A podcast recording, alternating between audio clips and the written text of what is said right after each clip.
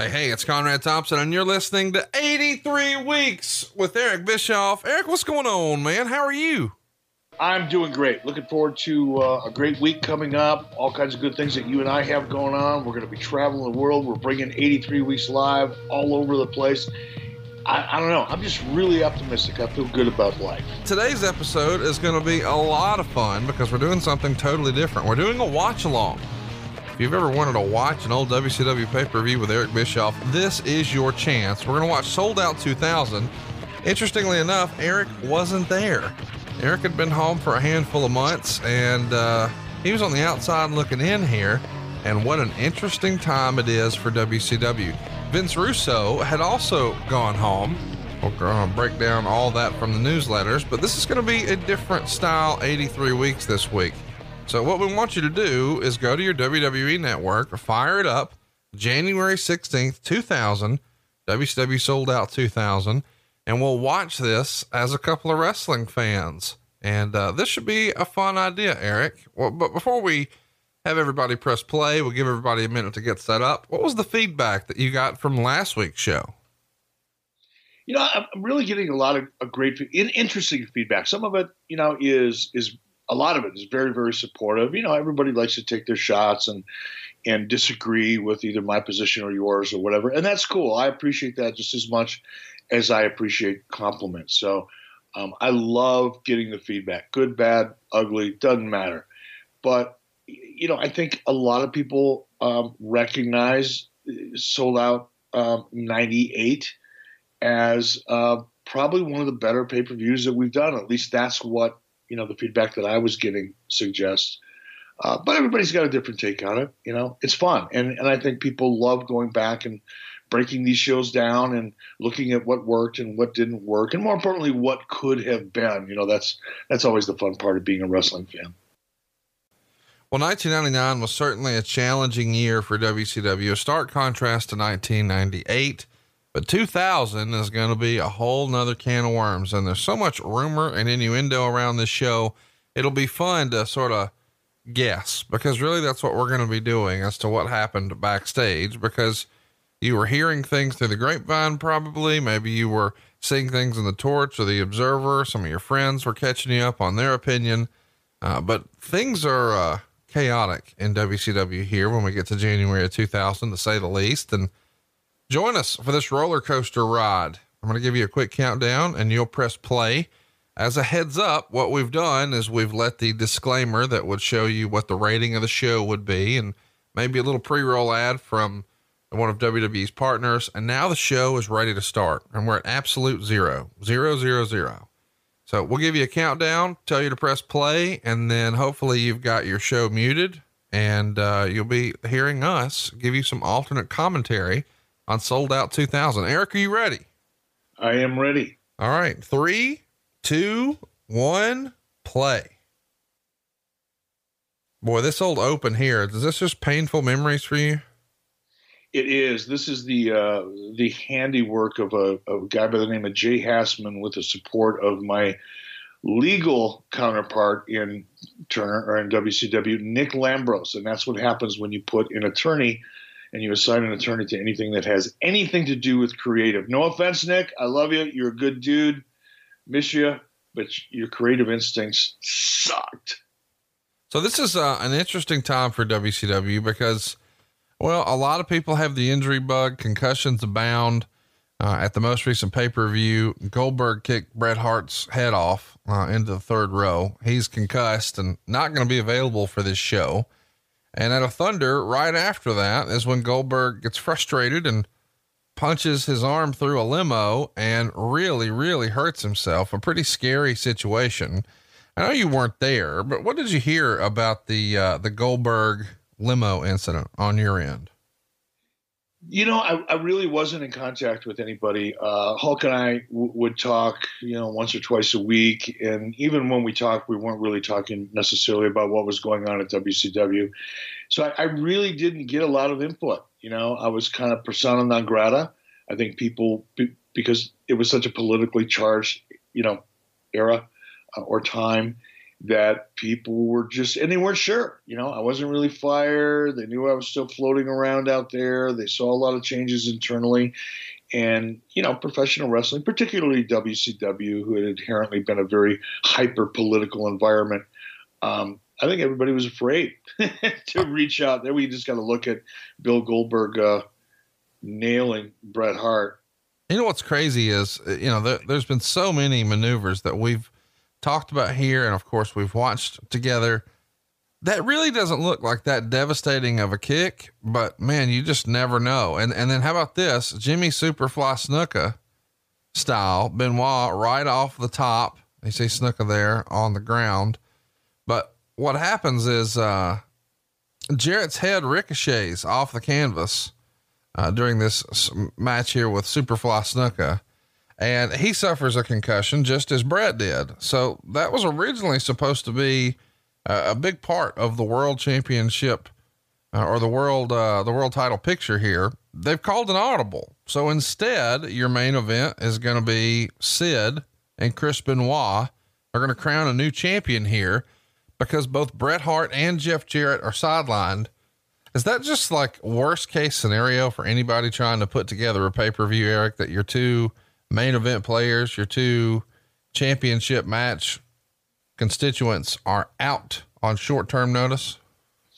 Oh, absolutely. Um, you know, it's one of the inevitable um, factors in in sports entertainment, professional wrestling, particularly when you think about all the time that you had previously invested in the build up, the marketing, the promotion, everything that you do, and even in 2000 you know, when WCW and even WWF or WWE were still dependent upon your traditional pay per view providers, um, you had to get your collateral materials to them 90, 120 days in advance.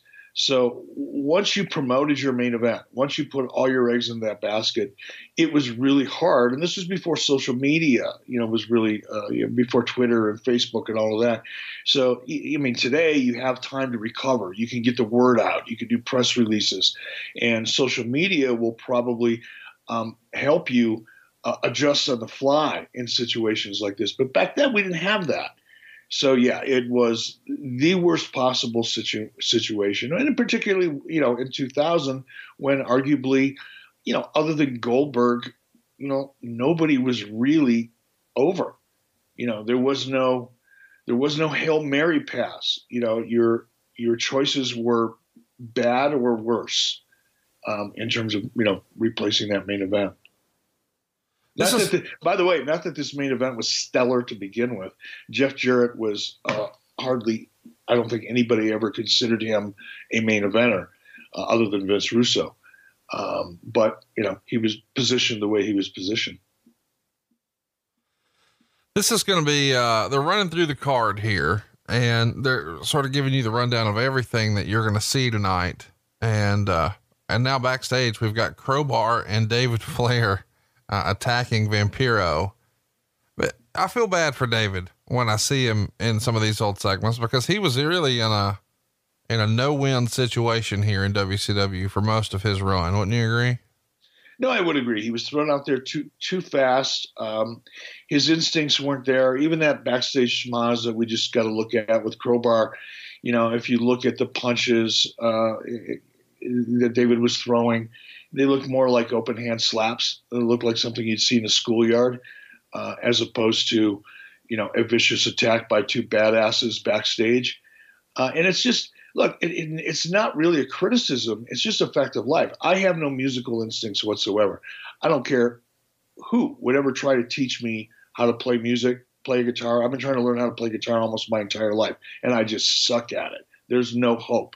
It's over because I just don't have that talent or that instinct in my DNA. And I don't think, you know, being aggressive and being physical is necessarily part of David Flair's D- DNA. And it's not a criticism, it's just a fact of life. Man, I can't believe that we've got some of these matches that we've got. They're running down that we're going to see Madusa in Oklahoma in a cruiserweight match and then a shoot fight rules match with Tank Abbott and Jerry Flynn. I mean, this is, uh, this is quite the card here, and, and you this sort of Vince Russo, and I know Vince Russo. We're going to talk about this later, but this is Russo. Um, he, he had only been with the company for 90 days and had already had his, you know, probably five time a year meltdown where he becomes so emotionally distraught that he can't function and has to go home and put himself in a dark room with all the windows closed and the, the drapes drawn and uh, he needs to somehow recover from his funk.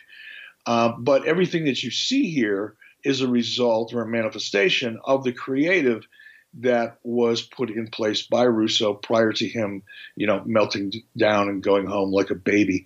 Um, so that's what you're seeing here. This is this is Vince Russo. Even though he's not in the building, even though he he he, he packed up his shit and went home and cried to his wife, this is Vince Russo. And the talent that you're seeing on the show reflects the talent that Vince Russo thought was over. And nothing against the guys. Look, the talent whether it's guys like Crowbar, who, by the way, went on, you know, to become a chiropractor. And I, I, was reading a, a, story the other day online about how Crowbar, when he was in ECW, you know, everybody was busting his balls because he'd sit in the arena and study and read and and prepare for life after wrestling. Where a lot of these guys didn't. This was their life, and they were taking advantage of the opportunity that they were given. I don't mean to disparage the talent themselves. Anybody would do that myself included, meaning be a part of this pay per view when you really weren't qualified to. Unlike this match here, you got Dean Malenko and Billy Kidman. I'm actually anxious to see this match. This is probably going to be the standout match on the card, would be my guess. By the way, Conrad, I haven't seen this yet. Normally, when you and I do a show, we know we're going to do an episode. I make great pains to to watch it and make notes, and sometimes I watch them twice once with the audio on, once with the audio off. In this case, I wanted to see it fresh. I didn't want to have preconceived ideas because of my feelings about Russo and what was going on in general during this time period. So this is all new to me. Well, that's good news. I mean, I think uh, a lot of people who are watching this are probably watching for the first time.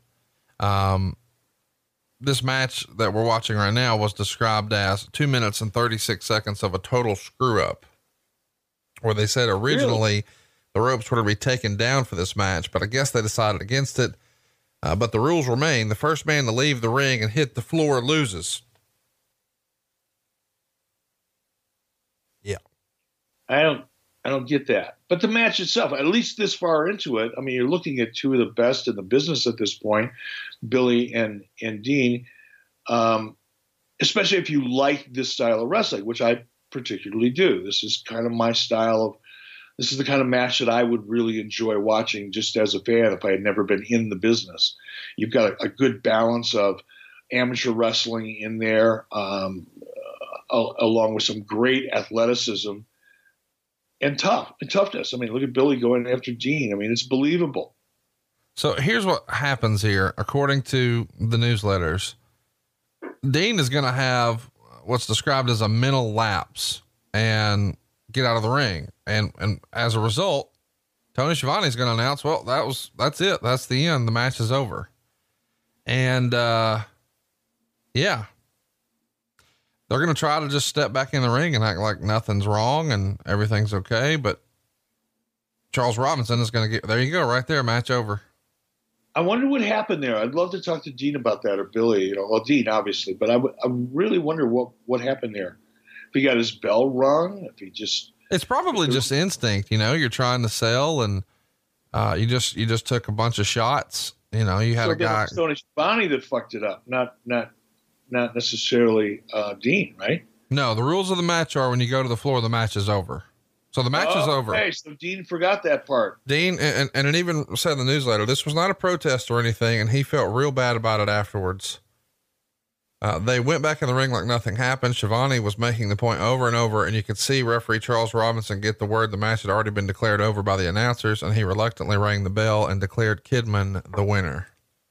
So super weird, but originally there weren't even supposed to be ropes up for this, and it was just supposed to be a more traditional wrestling match. But Dean accidentally eliminates himself. Just a mental lapse from one of the best, and you almost never hear about Dean Malenko. I've never heard of Dean Malenko screwing anything up, in fact, until maybe this. No, that really, really, really surprises me. And I'm not making excuses for Dean. I don't want to suggest that Dean and I are close friends because we're not. He's a guy that I have a ton of respect for. I, I, we're friendly with each other when we see each other once or twice a year, once every other year. He's a great, great guy, but I don't really know. You know, I don't know him on a real personal level, uh, but I can only imagine how pissed off he was at himself. Oh, look, it's a cage. Imagine that. So let's talk about that. I mean, this does feel a little bit like Murphy's Law here, does it not? Where, you know, uh, you're supposed to have Benoit and Jeff Jarrett, and Jeff Jarrett's concussed because of Jimmy Snuka, and you're supposed to have Sid and Bret, and Bret's concussed because of Goldberg, and Goldberg can't be here because he put his forearm through uh, a limo and really hurt himself. So the whole pay per view is turned upside down, and then in your opening match, we flub the finish two minutes in. It's just it, yeah, that's too bad because this match had the potential of being, and you know we've talked about this before. How I always I loved when I could, whenever possible, to start this this show off on. I firmly believe that in a pay per view, if you could start it off great, make that great first impression, set the tone for the rest of the pay per view, make sure your second act, you know, some of the stuff that you had in the middle was meaningful and had a lot of meat on the bone, and then leave the fans with a finish that made them happy and left them standing, 70% of the time you'd hit home. Look at this fakakta shit. This is the part, I mean, this whole just goth. I mean, who is this freaky bitch, you know, sitting there hugging her stuffed doll? That's Daphne. You know who Daphne is. Come on. Oh, Daphne. That's right. That's right. Completely horrible piece of talent, by the way. Whoa, whoa, whoa, whoa. Where's that coming from? It just it is. I'm just it is what it is. As a talent, I, she's probably a sweet person. I have nothing against her personally. That character, let's just talk about that character that was created for her or she created was fucking horrible. It didn't generate any kind of emotion that made you either want to cheer her or boo her. She was just obnoxious for the sake of being obnoxious. And there's no money in that. I uh I think some of our listeners would disagree. I can't say I was a huge Daphne fan, but I I disagree with with a lot of things. It doesn't really matter. It's just my opinion. That's what we're here to talk about. Doesn't mean I'm right. What do you think about the uh, association with the Misfits? I think the whole thing was a just it, it look. I think there was there was a place. I got to be careful here. I get overly emotional about some of the stuff. Um, Scott Hudson, that we're looking at, by the way, uh, interviewing Vampiro, one of the most underrated um, announcers, I think, in the industry, should have had a much bigger opportunity. Here's Chono, and I'm, I'm sure Chono, knowing him the way I did, uh, is probably thinking, what in the fuck am I into here? I mean, this was so antithetical to the way the Japanese did business. It was crazy, but whatever. Masahiro Chono here looks like a character from uh, uh, Street Fighter video game or something. Yeah, he looks like something out of a Japanese yakuza movie. You know, he looks he's a cool character. I'm anxious to see him when I get to Japan uh, in February. Really looking forward to that. Here's how much of a redneck I am. You know, I've always thought it was pronounced Yakuza, but the way you said it with such confidence there, I'm starting to second guess myself. Yeah, Japanese typically, when you look at a Japanese word, there's no, you know, in, in English, we tend to uh, emphasize syllables. Yakuza, you know, Huntsville. In Japanese, it's just they treat every syllable the same. So it's usually like in, in English, people say, oh, you're going to Osaka, Japan. And in Japanese, it would be Osaka. So there's no emphasis on syllables, but that's just me. No, no need to be, you know, perfect when we're trying to use foreign languages. So, but going back to this this gimmick here, um, I think the whole gimmick for me it was very. Uh, I, I, just didn't like it. But again, that's my taste. I, you know, I don't like Brussels sprouts either. Some people love Brussels sprouts. It doesn't fucking matter. I, Listen, the problem I, I had, the problem I had with this is that it's such a, a a narrowly focused kind of an idea, meaning there was a fringe part of the audience that would dig this. There's no question about that. And I'm going to hear from every one of those motherfuckers on social media. They're going to be burying me for what I'm saying right now and about to say. But they, you know, they represent maybe 2% of the audience or 4% of the audience. Whereas the other 98% of the audience that you really depend on to drive revenue and interest in your product, you know, just don't relate to it. It's, it's not that the talent wasn't good or great, perhaps. It wasn't that they didn't have tons of potential. It's just that that was such a narrowly focused gimmick um, that it, it, it missed the mark and it got way too much attention on, on our pro, on WCW programming for what it was really worth. And there wasn't really anybody in that that, that clique, if you will, that could. Uh, sorry, Kevin and Sean, that could, you know, really, really take it to another level. Now, Vampiro was good. You know, there's no doubt about it. I didn't dig his gimmick, but you know, he was good. But that was kind of about it. Crowbar was weak as hell. David, we've talked about, um, completely out of his element, uh, and the whole thing just, I don't know, just stunk up every room it was in, as far as I'm concerned. Well, first of all, let's circle back. I, I won't sit here and let you disparage the good damn name of Brussels sprouts on the show.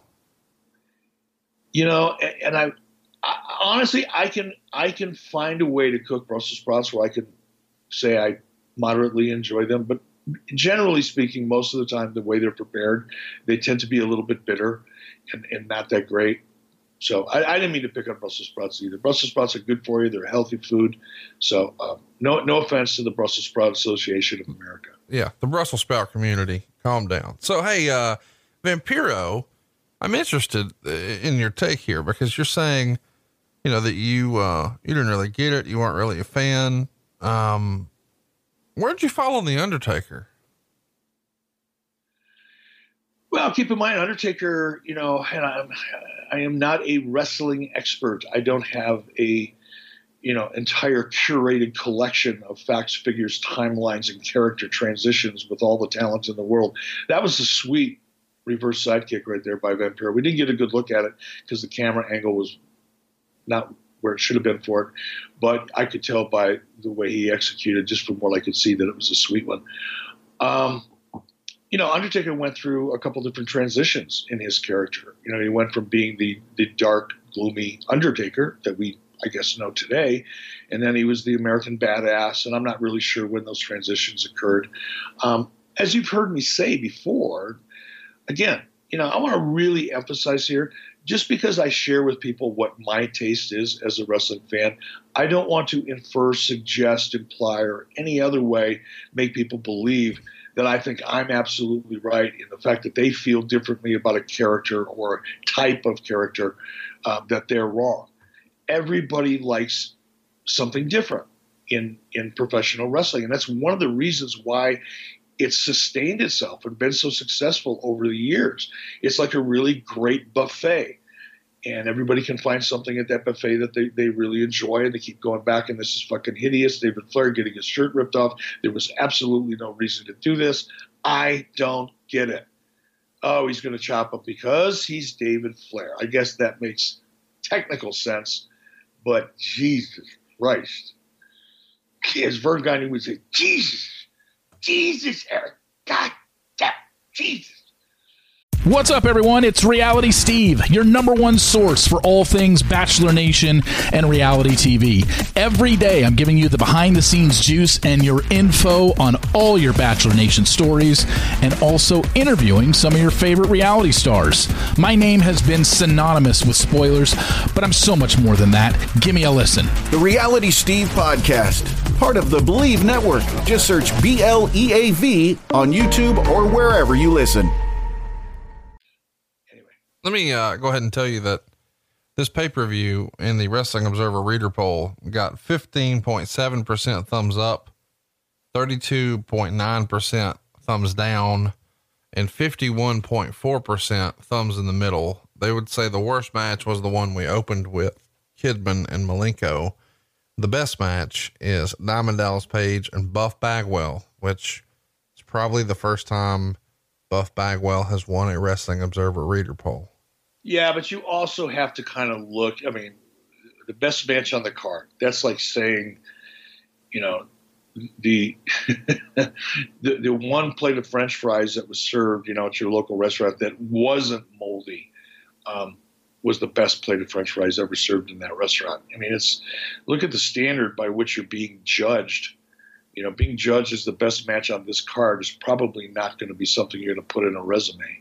Let's also mention that despite the uh, the show not being awesome, it's a sold out house. Uh, 14,132 fans. But here's what's interesting about that. Only 7,300 fans actually paid. So we're at capacity, but only half paid, but it's still a decent gate. $238,000, another 45 grand in merchandise. But here's where it starts to go downhill. A 0.25 buy rate, which is the lowest in company history. What does that tell you? Yeah. As, as, as not you're not only a fan. I mean, you're an analyst at this point. You've been looking at enough facts, figures, history, research, data, trends. What does that tell you?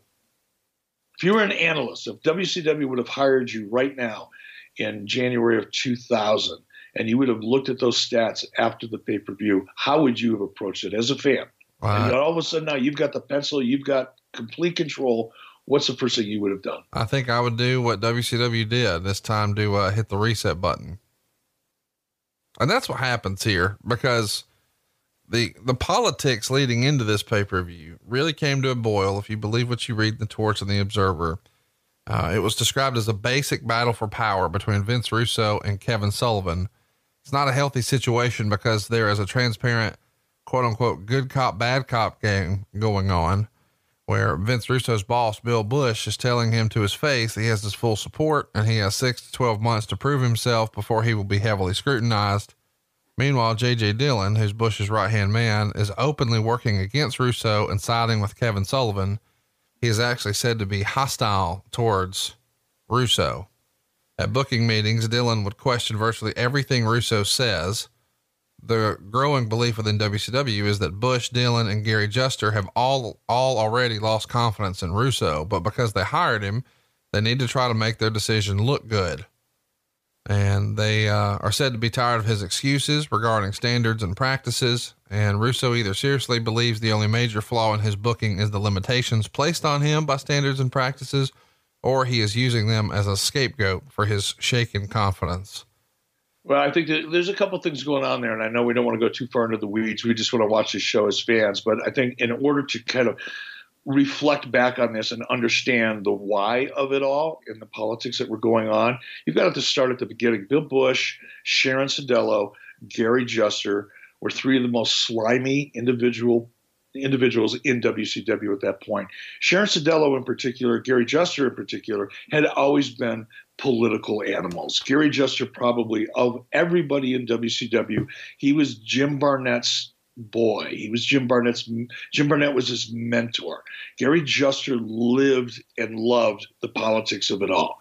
And if it wasn't for the politics and his ability to leverage his relationship with Jim Barnett um, in the early part of his career at WCW, he wouldn't have lasted a week because he had no real particular talent um, th- that was really an asset. But politically, he was really dangerous. So was Sharon Sadello and Bill Busch because he smelled an opportunity to advance his career. Those three people in in in combination were really the ones that kind of orchestrated a lot of what was going on with me in particular back in September. By the time that they, they and they they were successful, you know, I was on a fucking plane, I'm flying out to Wyoming, I'm fishing for trout, I'm you know, I'm out of the picture. And they finally had what they wanted. They had control, they had the ball, but they were so underqualified and and just completely out of their element. They didn't know what to do. You know, the, the decision to hire you know Vince Russo in the first place. That's Bill Busch because Bill, you know, was so Bill knew he didn't have a creative bone in his body, and that's not a knock. I, you know, he was an accountant, he was a finance guy typically finance guys are you know left brain kind of people. You know they're analytical they're they're they're linear they, they're they're great with numbers and logic and shit like that. Creatively uh, it's not happening. Have you ever seen an accountant dress? I rest my case. It is what it is. They're accountants they're not creative people. But bill wanted to be that guy and he saw an opportunity because he saw where I was going. He saw where my head was at. He knew I was, you know, standing on a cliff and just about ready to jump, and he took advantage of that. He and Sharon uh, and Gary Juster, you know, in combination.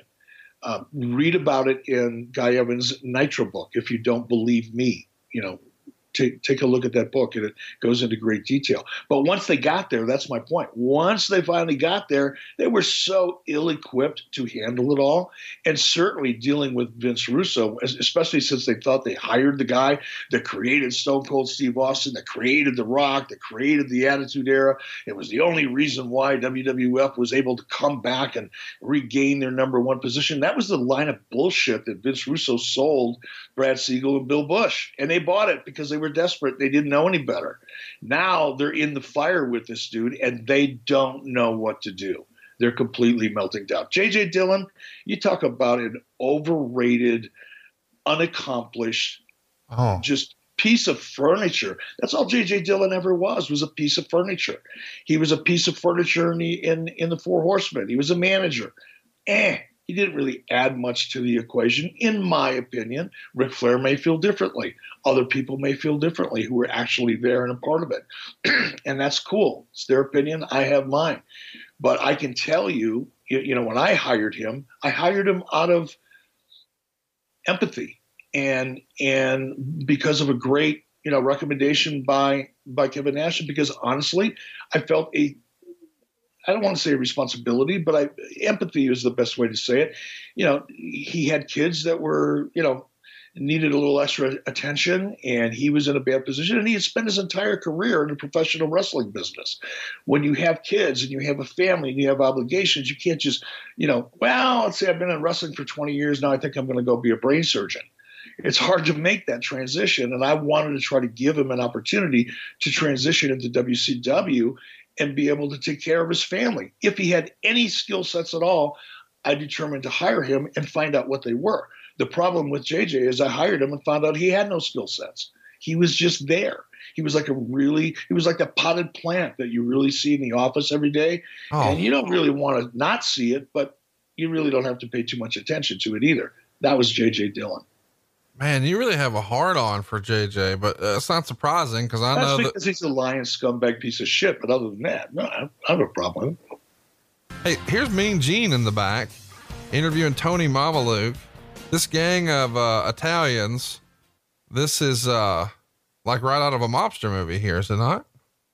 It's right out of a mobster cartoon. Um, and again, this was, and, and this, I don't mean this to sound like a, a, a knock on Russo, but you know he he loved this New York Bronx Italian kind of character. And there's nothing wrong with that, by the way. I think the characters were kind of cool. For me, at this time in wrestling, I think they were a little over the top in terms of their character. They, they they were almost a parody of themselves to a certain degree. I think if they would have toned that down just a little bit, um, so it wasn't such a parody. It would have been more interesting as characters. But again, this was that was you know again not good, not bad, completely objective point of view here. That was a you know Russo loved that East Coast New York kind of Italian character because that's what you know he grew up around it and it's what he related to. We're uh, gonna go ahead and set up Big Vito and Johnny the Bull taking on Ron and Don Harris. I should mention that Vampiro wound up winning that three way over David Flair and Crowbar. David Flair and Crowbar worked together most of the match. And then, of course, at the end, uh, they both had an issue with who was going to win. And uh, as they started to divide, Vampiro found a way to get the win. He pinned David Flair. And uh, star and a quarter is the rating in the newsletter. What did uh, what did you think of that match? Uh, it was sort of background noise for you shitting on uh, my great close personal friend JJ Dillon. But uh, what do you think? Uh, you know, I think the match from a technical point of view, given what it was and the characters in it, was pretty decent. I, I think Vampiro was a great performer in, in many respects. It's very athletic. I loved a lot of his offense. Um, his offense was believable to me. He, he sold very well. So I think from a technical point of view, I, I I think the match was was better than good. You know, I don't think it was great, but I think it was it was more than good, somewhere in between. Um, again, it's just you know, it's the characters really that just kind of leaves me a little bit um, less than enthusiastic about it, but not technically not what I saw in the match. We were talking a minute ago before we got sidetracked on on JJ Dillon about you know how things were were split now, and there's sort of a, a Kevin Sullivan camp and there is a, uh, a Vince Russo camp. Terry Taylor, who uh, was helped um, coming back into the company by two advocates, both Kevin Sullivan and Vince Russo, now appears to be reading the tea leaves and siding with Kevin Sullivan. But Kevin Nash is not backing either one of these guys. He realizes that he may have uh, a shot here politically, so he's not aligning himself anywhere. And he is uh, bringing up the fact that he's always had to answer to somebody, whether it was Hulk Hogan or Eric Bischoff or whoever. And maybe there's an opportunity for him to do something here. Um, Meltzer would report some interesting facts about how things were going under Russo. The average attendance dropped by 900 people per show, and the average merch spend from each buyer dropped from $10 per head to $4 per head and pay per view buy rates went from 0.52 to 0.26. I don't know that that's necessarily fair. And uh, I know you're going to take why, issue. Why, why do you say that? Well, we're only three months in. Like, you know, if we looked at anything just three months in, is that really enough time? I mean, obviously WCW, it, the, the way he inherited it was not riding high. You, you guys lost $10 million in 1999, depending on who you believe, but the observer Yeah, but the, we, we got to be careful. Let's stay away from the financial side because, in fairness, especially after reading Guy's book, who goes into great detail in interviews with guys like Dick Cheatham and uh, Greg Pence and others who were a part of Turner Finance, not WCW, Turner Finance, those numbers were bogus. They were bullshit numbers. But I think it is fair to look at ratings. And I agree with you. If there was a consistent rating decline in the three month period prior to Russo taking over, that were consistent with the with the decline while he was while we're looking at his three month tenure, then I think that's a fair observation.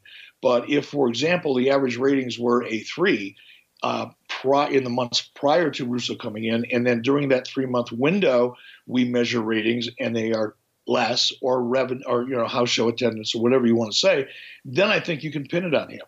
But if if you but to your point, if they were on a steady and consistent decline prior to his arrival, then I think it would be unfair to to nail him with it. Well, they were. I mean, the reality is the iceberg had already hit the boat, and and they go to the back of the ship and they say, "Hey, Vince, do you want to try to pull the nose up on the Titanic here?" I mean, fuck, it's already going down. I mean, uh, it's not like he inherited a product that was riding high. It is a product that is declining, and you know, although I know you want to stay away from the the financial end, we're not setting this as fact both Meltzer and Keller say that WCW lost ten million dollars in '99. They both wind but, up on the same number. But here's the deal: I'm not gonna. I'm, I'm just not gonna let that go. And I know that you know you're friends with Dave Meltzer. I don't know what your relationship is with Keller, but the fact that they reported it doesn't mean a fucking thing because it wasn't true.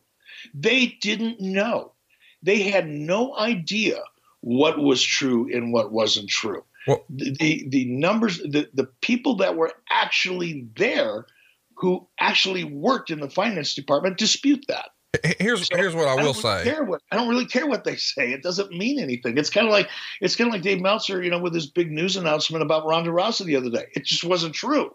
Oh, no, let's let's not get sidebarred on that. Let's instead. Okay. Well, well, because uh, we'll talk about that another time, maybe on Patreon. Oh. That's a fight for another day. Here, here's what I do know when you've got a business person who says, no, those numbers aren't right. But then when I say, well, what are the right numbers? And they say, I don't know. It's not a very effective business person. Business people should know their numbers or they shouldn't be in business. And you yourself don't know the numbers. So until you have a number that you can say, no, we didn't lose 10, we lost four. And here's why. The, do your the, research, Conrad. Do your research. I'll take the criticism all day long. Nobody knew what the fucking numbers were because the numbers were manipulated by Turner Finance, and the people in Turner Finance will attest to that. So nobody knew the numbers. We didn't control our numbers. We were being hit with expenses and allocations that we didn't even know where the fuck they came from. No one's so, arguing any of that. But here's what I am saying: you were spending more money than you were bringing in. Is that debatable? No. Okay.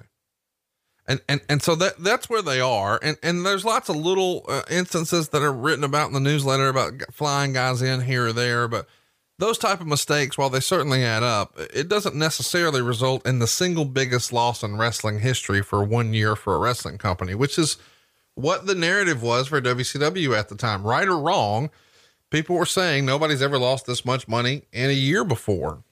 And so as a result, they're hitting the panic button. So Russo was really in a tough spot, uh, you know, from the beginning. It's not like he inherited the NWO at the top because Eric was burned out. No, WCW was struggling a little bit, not just creatively, but financially. Things were not as good as they once were. Maybe deals were made when they were at the the top of the curve and now they're not and now they've got to honor those but the revenues aren't there and you're out spending what you're generating and and so everybody's sort of panicked and they're looking for a solution and WCW decides rather quickly uh, Vince Russo is not that solution.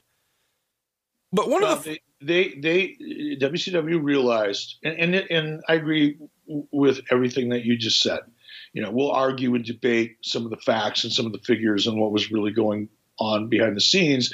And that is a more nuanced, difficult thing to discuss because none of us really know the truth. But, you know, I think with Russo, you know, number one, he came in, he oversold himself. He, he actually believed that if it were not for him, there would have never been an Attitude Era, Stone Cold Steve Austin, Vince McMahon matchup, all that stuff. You know, he he took credit for all of that. I know he did. I listened to him talk. All right. He can say whatever he wants and he can go back and requalify some of the things that he said, but I've heard the words out of his mouth. And and so have others. But what happened is number one, Bill Busch and company um, were desperate. They made a desperate decision in a desperate period, much because of the things that you just talked about. They were desperate. Bill Bill Busch didn't have a fucking clue what he was doing. He he was a fish completely out of water and if you'd ever met or had a conversation with Bill Busch, you would know exactly what I mean without any further discussion. So not only was the guy who was, you know, theoretically running the company, Bill Busch, completely out of his element without any any semblance of a clue. He hires Vince Russo, who is not really that much better than Bill Busch. you know, Vince had a ton, Russo had a ton of ideas. He thought highly of himself. He had all these things that he wanted to do, as we're seeing here. But you know, Russo didn't have a plan. You know, if if Russo would have come in and, and knowing WCW the way I knew them then and the people that were involved, if Russo would have come in and said, look, we're going to spend the next 90 days doing this, and then we're going to spend the following 90 days doing this, and there would have been a plan. Not that the plans don't change, not that you don't have to adapt, but you have to have some sense of a plan in order to make anything successful. Russo didn't do that. His whole approach to life was crash TV. And that's why they wanted to replace him so quickly. Because when you look at numbers and whether it was his Russo's fault or not, you know, somebody on the executive side of the equation is going to say, okay, all right, things are continuing to suck. Russo, what's your plan? Well, gee, bro, bro, bro, you, I'm going to get these guys. Did Mamaluke to come in here? Where, and Daffney, she's going to fucking scream and yell. And, well, you know, that, that was the extent of his plan was getting overly passionate about angles and spots. Right. And and and when you ask him, yeah, but where does it go? It would be looking like it would be it, would be like you know looking at Bambi after somebody just hit Bambi's mother with a car. It was just deer in the headlights. It was baby deer in the headlights. I do want to it mention was, that that right or wrong, and I'm not going to dispute anything you just said. You were there for some booking stuff y'all did together at both WCW and TNA. So you certainly know him much better than I. But even if he had a plan, if it included Bill Goldberg or Bret Hart, I mean, th- there's so many curveballs here where it's really your top money guys and they're not, they're not here. I mean, th- so even if you had a plan, those plans have to change. And, and the result is always not as good. So yeah, but you're talking about and you're talking about this particular pay per view, and I would I would I would absolutely support you in that position. You're absolutely right. You know, this particular pay per view, because your top guys are out, it's going to be what it's going to be. But that has nothing to do with what we're looking at right now. That has nothing to do with the two or three months prior to this event. None of that stuff was a factor in the overall abysmal failure that was the Russo experiment in WCW. Well, in fairness, you know, we're talking about September, October, and come December, you know, both Goldberg and Bret are gone. So it, it, it did happen. I mean, we're only three months in and, and two months in is when that happened. So either way, it's, it's a, it's a no win situation. WCW, a lot of almost no good news, but one great piece of news is we saw the debut of Stacy Keibler. Can we just agree for a minute that she's the best thing that happened to WCW in the year 2000? I, I would, I would second that emotion, my brother. And let me just say, in, and I know no one's going to expect me to say this. Even if Vince Russo was better than he's convinced himself and others that he was at this time, even if he would have been, you know, Vince McMahon, you know, times 10, if he would have had a little bit of Steven Spielberg in him, it wouldn't have mattered. By the time this event took place, what we're watching, people within Turner Broadcasting had already made up their mind long before this that they didn't want WCW to exist. it doesn't. It's it's as much as I despise Russo because I I know him. You know, I, I there, there are two Vince Russos. There's the passionate, lovable, sympathetic, almost kind of character that can convince you, you know, you're standing out in the rain if you're on a desert island because he's that good. Um, there is that guy. And that's why I ended up working with him twice after I know I got screwed by him because I wanted to believe him. I wanted to like him. I wanted to get along with him. And that's the charm that he has. He's a very charming guy. Um, there's just nothing under the hood. But even if there was a ton under the hood, wouldn't have mattered this company was going to go away. Time Warner wanted nothing to do with professional wrestling. Guys like Joe Uva um, and Steve Heyer, the real decision makers at this time, wanted nothing to do with professional wrestling. Brad Siegel, people over at TBS TNT, didn't want anything to do with professional wrestling. The only reason they ever touched it was because of Ted Turner. And at this time, in 2000, Ted Turner was silently being shuffled off into a corner and had no stroke. Now, he gave it up. He made that choice. But that's what was really going on at this time. And now you're looking at Ed Ferrara, I mean, this is again, this is Vince Russo. This isn't, you know, this isn't Bill Busch. This isn't J.J. Dillon. This isn't Kevin Sullivan. This is Vince Russo. You're looking at it. I, I, I was really wondering how you're having such a serious conversation when you've got Ed out here in a singlet. I'm trying not to look at it. Trying. I'm really. I'm trying. I'm actually. I'm talking to you, and I'm looking at my laptop, and I can only see him talking on the mic out of the corner of my eye. And here's a cool. Here's what's interesting. Ed is a really talented dude. I like Ed. He should have never been in this position. He should have never subjected himself to this. But you know, you could sit down and have a really what I consider an analytical, creative conversation with him. You could really break down story and character. You know, unlike Russo, Russo was again kind of like he would he was more of a, a spontaneous, you know, ADD type of a creative guy, uh, if you want to call it creative. Whereas, you know, Ed had more of a a structured approach and a formulaic approach to to creative. So I I I enjoyed working with Ed the little bit that I worked with him. So he's out here in a cowboy hat, uh, talking like JR, wearing a cruiserweight belt, wearing a singlet that says Oklahoma, but it's in the WWE style font and it's got the little red swoosh underneath it, just like their logo at the time. And he brought out a bottle of JR's barbecue sauce and out comes Madusa. And what was that Nitro Girl's name? Fire? Uh, yeah, I think that's right. Oh, Deuce is getting naked. Oh no, she's not. She's just coming to the ring in her gimmick. I like Madusa. Have you met her? Do you know yeah. her? Yeah, she was at Starcast. She's a great person. She, I really dig her. She's fun to hang with. She, uh, she did ruin my life a little though. How's that? She brought her puppy to Starcast and, uh, brought it to a meeting that we had and my wife was there and now I have that exact same breed puppy. Ah, there you go. Shitting all over my house every day. That's what puppies do, man. Yeah, I blame Madusa for that. So I'm hoping Oklahoma, you know, can take care of her here. I guess while we're uh while we're talking about that, we should talk about how Ed Ferrara maybe got this job. You know what? As I'm looking at this, Conrad, Ed Ferrara, as I'm looking at Madusa trying to keep her pants on, that's pretty funny. Um, Ed did a pretty good job here. You know, I hate it. I hate the match. I hate the whole Oklahoma thing. I hate making fun of Jim Ross. I hate all of it, that aspect of it. But in terms of what happened in the ring, for what it was and what it was intended to be, I, I think this was probably, in terms of execution, a seven or an eight. Again, I'm not putting over the idea. I think the idea sucked. But I think the execution in the ring, and even what we're looking at here, where Madusa's kind of, you know, I'll teach you, and she's pouring barbecue sauce down his tights.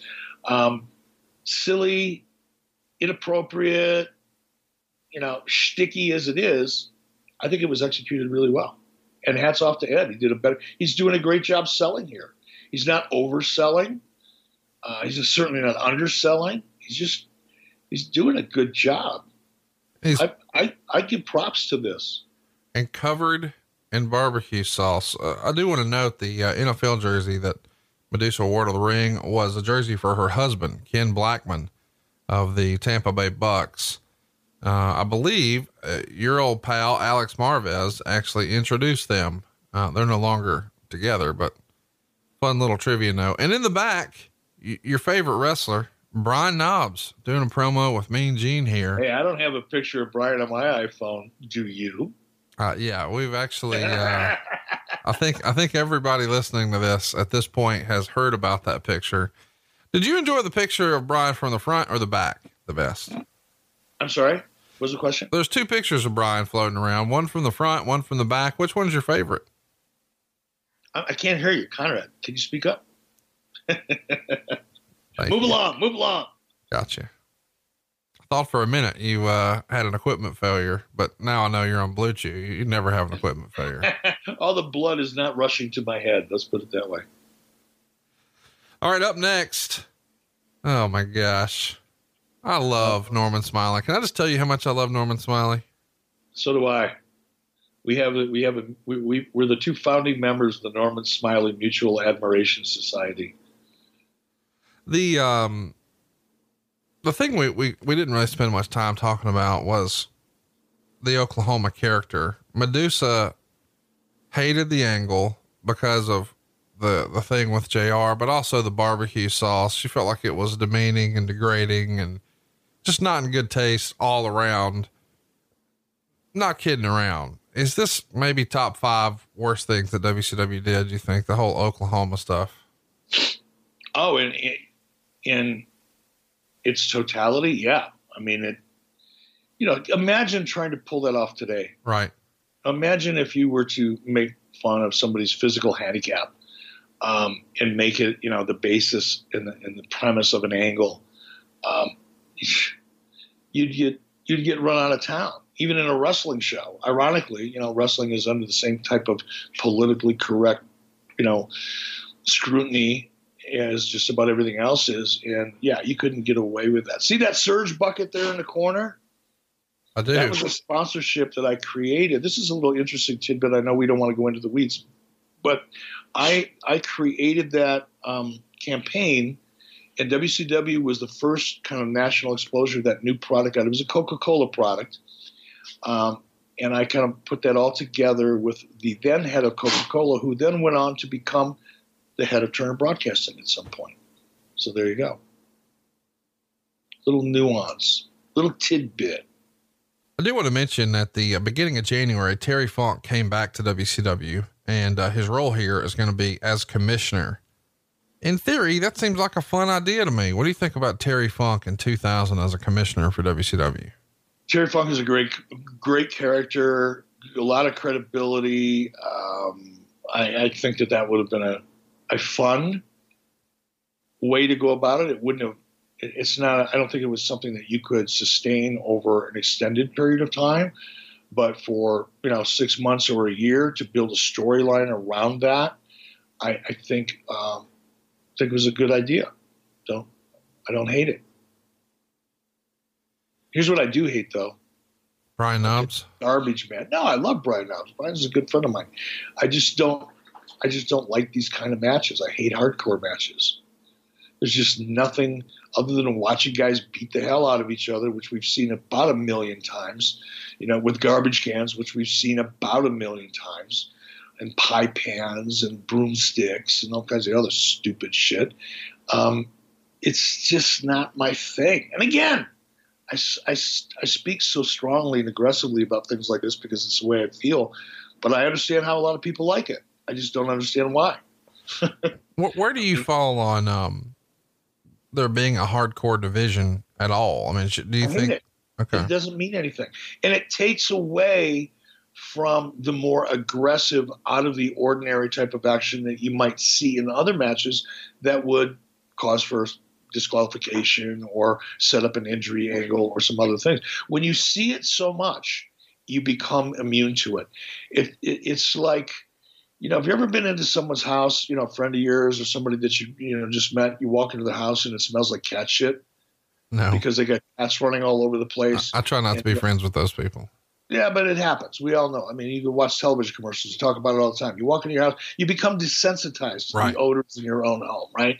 Just like you become desensitized to some of the things that we see here. And I think these kinds of garbage matches, no pun intended, as we're looking at, you know, an arena littered with garbage cans, um, these kinds of matches just clutter up and diminish um, things that you might see later on where it could mean something. It just loses its impact and then you've got to take it up a notch. You know, when you want to do shoot an angle where you really want to injure somebody, well, you can't hit them with a garbage can because we see that 300 times a, a year. So what are we going to use? You know, you got, and then it becomes less and less believable. So I just, I, I think it's, I think of it as unentertaining clutter. If I want to watch guys just beat the shit out of each other, I'll watch it on YouTube. For real. One of the uh, interesting things I found doing research for this show is they did an angle where they had Jeff Jarrett working with legends. We saw the the Jimmy Superfly Snuka clip earlier. That's of course where Jarrett suffered a concussion.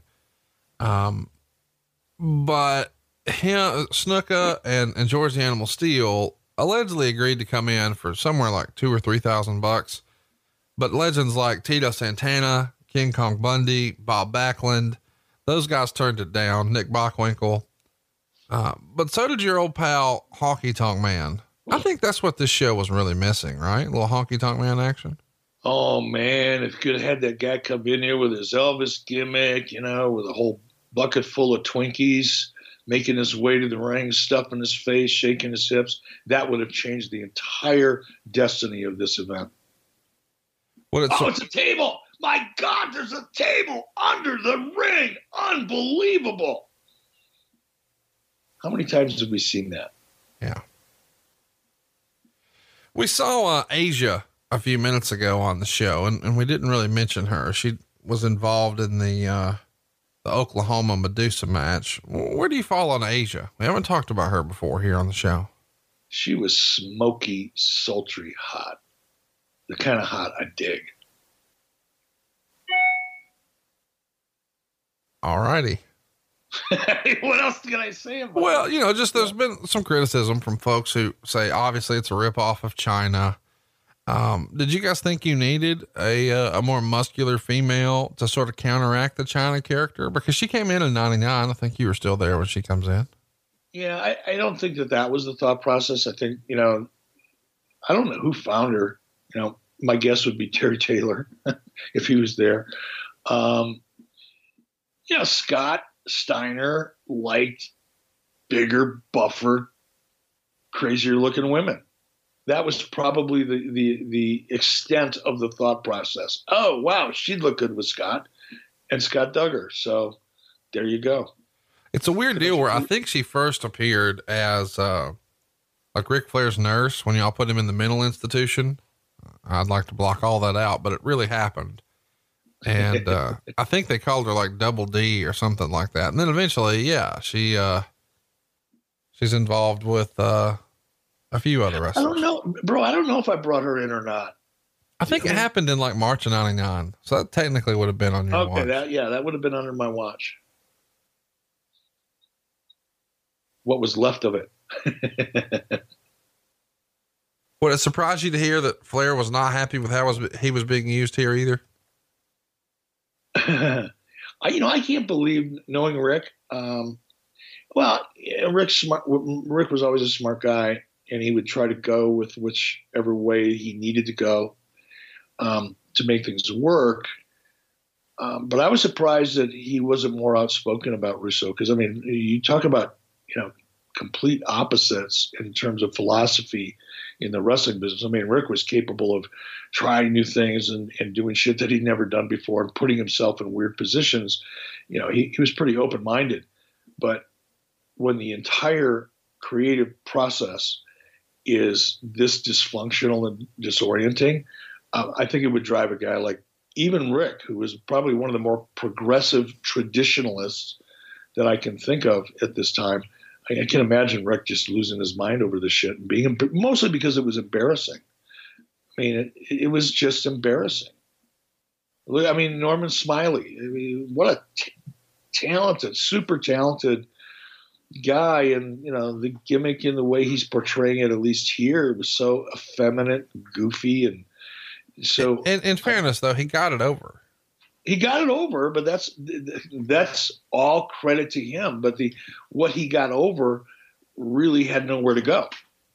You know, it didn't the, character didn't really get over. It was never a money character. It was at best, um, you know, a, a supporting kind of cast role. Occasionally, there was no money in it. Brian Knobbs walking out with the uh, hardcore title. He's still the champ. Some highlights here. What do you think of this action here? For Brian, um, not not to be critical of him, you know, at this point in his time, he was still pretty uh, physically. He was still in decent shape. His knees weren't that busted up. He wasn't carrying too much extra weight at this time. I think Brian put in 110 percent here. I mean, he, and that's the way Brian was. Uh, you give him a chance to get in there with somebody like Ming and just beat the hell out of each other. He liked that. I mean, he really, really got excited about the prospect of it. And when he was in that ring and they were just pounding each other just to see who could potato who, you know, the most or the worst, uh, that's the kind of environment that Brian liked to work in. So a match like this was made for a guy like Brian. Why are we silly, seeing Billy Kidman again here? They're doing what they're calling triple threat theater. He's going to have three matches on this show. So I know you were a, a fan of Kidman. You, you did some stuff with him. Um, hey, somebody else saw something in him here. He's going to get three matches on this show. Billy was a cool dude. I wish I wish he would have had more mic skill. You know, that was I mean, technically inside of the ring, his psychology inside of the ring was really second to no one uh, in in his kind of era. Because Billy was still pretty new here. He was still fairly green here, but he had a lot of great psychology and great ideas and physical attributes. Uh, but when it came to his mic skills, it was just that's that's what kept him out of the the upper tier, if you will. I want to ask a question here, uh, and I'm not sure where this will lead us. What do you know about Bob Mould? You know, that's it's interesting you bring that up. Bob was a name that I heard about, I think through Gary Juster. Could be wrong. Um, I think he was a music guy, and I think he was out of Minneapolis. And I started hearing his name towards the end of my run in 99. And then I understand that he got involved somehow in WCW uh, after I left. But I really don't know much about him. He, uh, he quit WCW in January and he was a legend in the alternative rock world. And he was brought in to be part of the booking committee and working sort of under Nash. But when Russo and Ferrara come in, uh, he pretty much sees his input diminished. And supposedly he was kind of reserved in the meetings and he wasn't really, uh, vocal or taking a stand one way or another. And uh, as his passion diminished, he's wrapping it up. Yeah, I, like I said, I don't think I ever, if I met him, I don't recall it, and I don't think I did ever meet him. But I certainly heard his name, and I think I can't remember the name of the band that that he made. Uh, he had his success with. Um, it'll come to me at some point, but yeah, I, and mostly he stood out in my mind because he was from Minneapolis. Well, he, he worked with uh, a bunch of acts. Um, I mean, he's a he's a big he's big in the music industry. Let's just say that. Is he still big? Is he still active? Yeah, I think so. Yeah. Let's uh let's run through some uh some of the match that's happening here. Perry Saturn is now in there with Billy Kidman. I guess if you're gonna have Billy work two matches this close together, you couldn't pick two better guys than Dean Malenko and Perry Saturn. Perry was at the top of his game here. Um, I liked Perry. You know, there was a lot of potential with Perry. Um, Perry was a little bit like Scott Steiner on the mic, meaning you you know you, you knew you were never going to get you know kind of this eloquent piece of art when when he did a promo, but he, he was engaging. He had he had charisma. He had a unique way about communicating on the mic, and I, I found him to be entertaining. Um, and at this point, again, you know, looking at him, obviously he's in great shape, but um, he wasn't injured. His his flexibility was there, his timing was there, his speed was there. So he looked pretty good in the ring. He's selling a little dead here for me. I wish we would be looking more at his face, but you know, nice jump back side kick, decent, looked believable. Uh, it was a legit side kick, by the way. Easy to do that when you're hitting somebody in the hip or in the lower part of their abdomen because you're not going to knock their teeth out. But that looked pretty good. I like I liked him. You know, it's a, he his story ended up being kind of sad. Uh, I don't know where Perry is now. I hope he's doing well. I know that Sonny Ono, ironically, Sonny Ono and Perry Saturn developed a, a, a, very close relationship while they were working together. And Perry fell on real, real, real hard times. He, he got addicted and lost everything he owned and was pretty much living on the street. Uh, and Sonny Ono took him in, uh, got him an apartment, got him a job in Mason City, Iowa, tried to get him on his feet, but Perry just got uh, the addiction was too much for him, and Sonny eventually lost contact with him. Uh, but I hope Perry's doing well. He he was he was a veteran. Uh, he he was a good human being. Is I'm sure today. I hope. Uh, and I hopefully he's he's got a hold of his addiction issues. Eric, let's hit pause right now. I got to pee. Let's go to 106.42. All right. All right. Three, two, one, play. All right. So we're uh, just catching everybody up here I guess you're watching at home with us, and hopefully you are. We're almost to 107, uh, 106, 57, 58, 59, 107. Let's talk about uh, your meeting with Brad Siegel. It comes out in the Observer that you met with him on January 5th to talk about a number of subjects, uh, including the main one, which is attempting to buy out the remainder of your contract. Uh, Meltzer would write whether that means a Fox wrestling project, which is said to be two years away from starting, if it even happens, at this point is all speculative. What was the nature of your meeting with Brad Siegel here? had nothing to do with the buyout of my contract. Turner was not interested even in having that conversation. They made that clear um, in September when they sent me home. So I don't know where that came from, um, but it, whoever reported it or however it made its way into the uh, the rumor universe, it wasn't true at all. Um, it was just to catch up.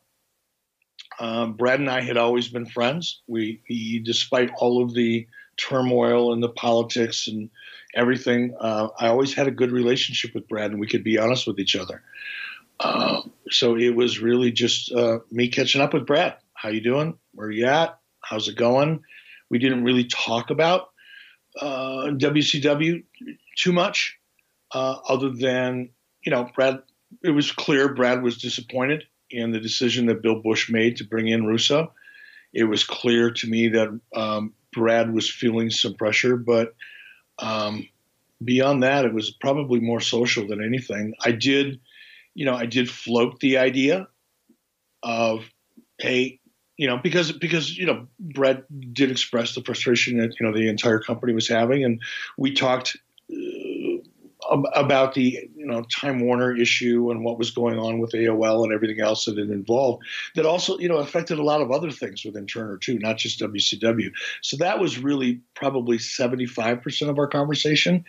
And as a result of that conversation is when I kind of threw out the first suggestion at least that uh, maybe a buyout would be better than trying to rehab it, meaning WCW. What was your uh, relationship like with Kevin Nash during this time? Were you talking to him at all? Uh, no. You know, I think the only person I talked to, like I said, during this period of time was Hulk and DDP. You know, Page being the eternal optimist that he is, it's just his DNA, um, was trying at this point to get me to open my mind at least to working with Russo, and he had started that back in November, October, November. You know, Page was trying to convince me that you know there was was really a good guy, and that, you know, we if I got to know him, we'd really get along. And you know, he was trying to be a matchmaker, is what he was doing. But other than a conversation, you know, once in a while with Page, and you know, fairly regularly with with Hulk, where we never really talked about WCW. I didn't really have much contact with anybody in in the company. I, my choice. I didn't want them. You know, my feeling was right or wrong, good or bad. My feeling was that I had enough heat on me that if, and knowing what a political cesspool WCW was, um, and Turner was at that time, that had I been seen hanging out with somebody in, in WCW that was a friend of mine, uh, or at least that I was talking to them, it would probably be adverse for them and their career. So I just I just kept to myself. I, you know, I was in my mind, I was pursuing other shit. You know, I was going to make movies. I was going to make TV shows. I was going to, I was going to do other stuff. I wasn't going to just sit around Atlanta and collect my check until it disappeared two years later. Kevin Nash uh, is in the Observer because they say he's missing house shows uh, just before Souled Out because uh, he suffered a concussion from the uh, attack at the hands of Arn Anderson, where Arn hit him with a rubber crowbar. You see the pattern here? You see a pattern in these concussions all of a sudden?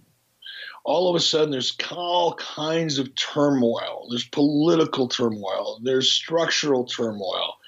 Nobody knows if WCW is going to even be a part of Turner Broadcasting in the future because it's becoming such a failure and everybody sees what's going on within Time Warner and AOL and Turner at the time, and all of a sudden, there's concussions everywhere you look. It's amazing, isn't it? In fairness, nobody can dispute the concussion from Bret Hart, right?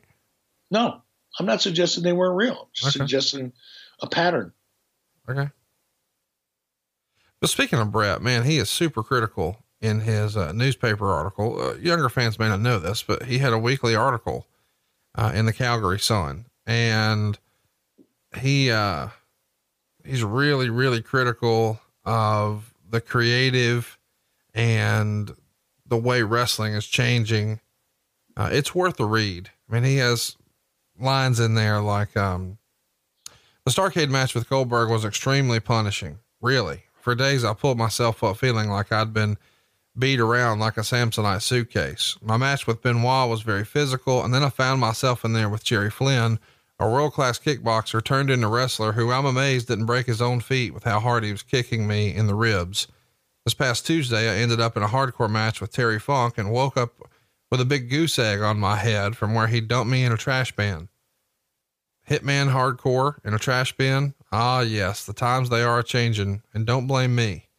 I signed an autograph for a guy who asked me the ever present is it fake question, and I was stunned to realize I'm not even sure I know how to answer anymore. Is what fake? The lump on my head is sure real enough. And he's critical of Russo. He says the phrase scriptwriter had no meaning in wrestling until very recently, and he goes on from there. But he's asserting that he's not a stunt man and he's still trying to fight the good fight. But he's clearly uh, not happy with the way things are going here in WCW either. Well, he first of all, I I agreed with a lot of what Bret wrote when he wrote it. I I emphasized emph- empathized with it, meaning I, I, felt the same way. I could put myself in Bret's shoes um, and understood why he wrote it. And I didn't dis- disagree with him, but you know, let's be fair. Um, Bret wasn't happy with anything at any time in WCW. So the fact that he wasn't happy at this point is not news, and it's not unusual. It's consistent with with Bret's point of view at that time. Um, but also, you know, if we think back, and, and again, you know, I've come from a different era than you did, Conrad, as a fan. I've also I'm looking at the business from a different perspective, having, you know, been the president of WCW and kind of firsthand involved in a lot of this stuff. But one of the things that I've always heard from my first days in wrestling is, wow, this is interesting. What are we watching here, Conrad? Help me out. This is the first time I've seen this. We we got Stevie Ray in the hood. Yeah, Stevie Ray, uh, in real life, wandering around, uh, chatting with some folks. And I think what we're going to see here is a build for his feud with his brother, Booker T. And he's saying, as we see a cardboard box covered with blankets, this is where we come from. This is somebody's home. This is the ghetto. And that's sort of the story he's trying to tell is this is where we're from. And I'm not going to let you forget that this is where we're from. I'm going to teach I you a lesson. This. I think, I think that that's a, you know, this has got an HBO, you know, behind the scenes kind of vibe to it. So I'm I'm not hating on this. What's cool is as he's as he's dapping all these dudes up, one of the guys says, uh, "Hey, Stevie Ray, good to see you, man. Where's Booker?"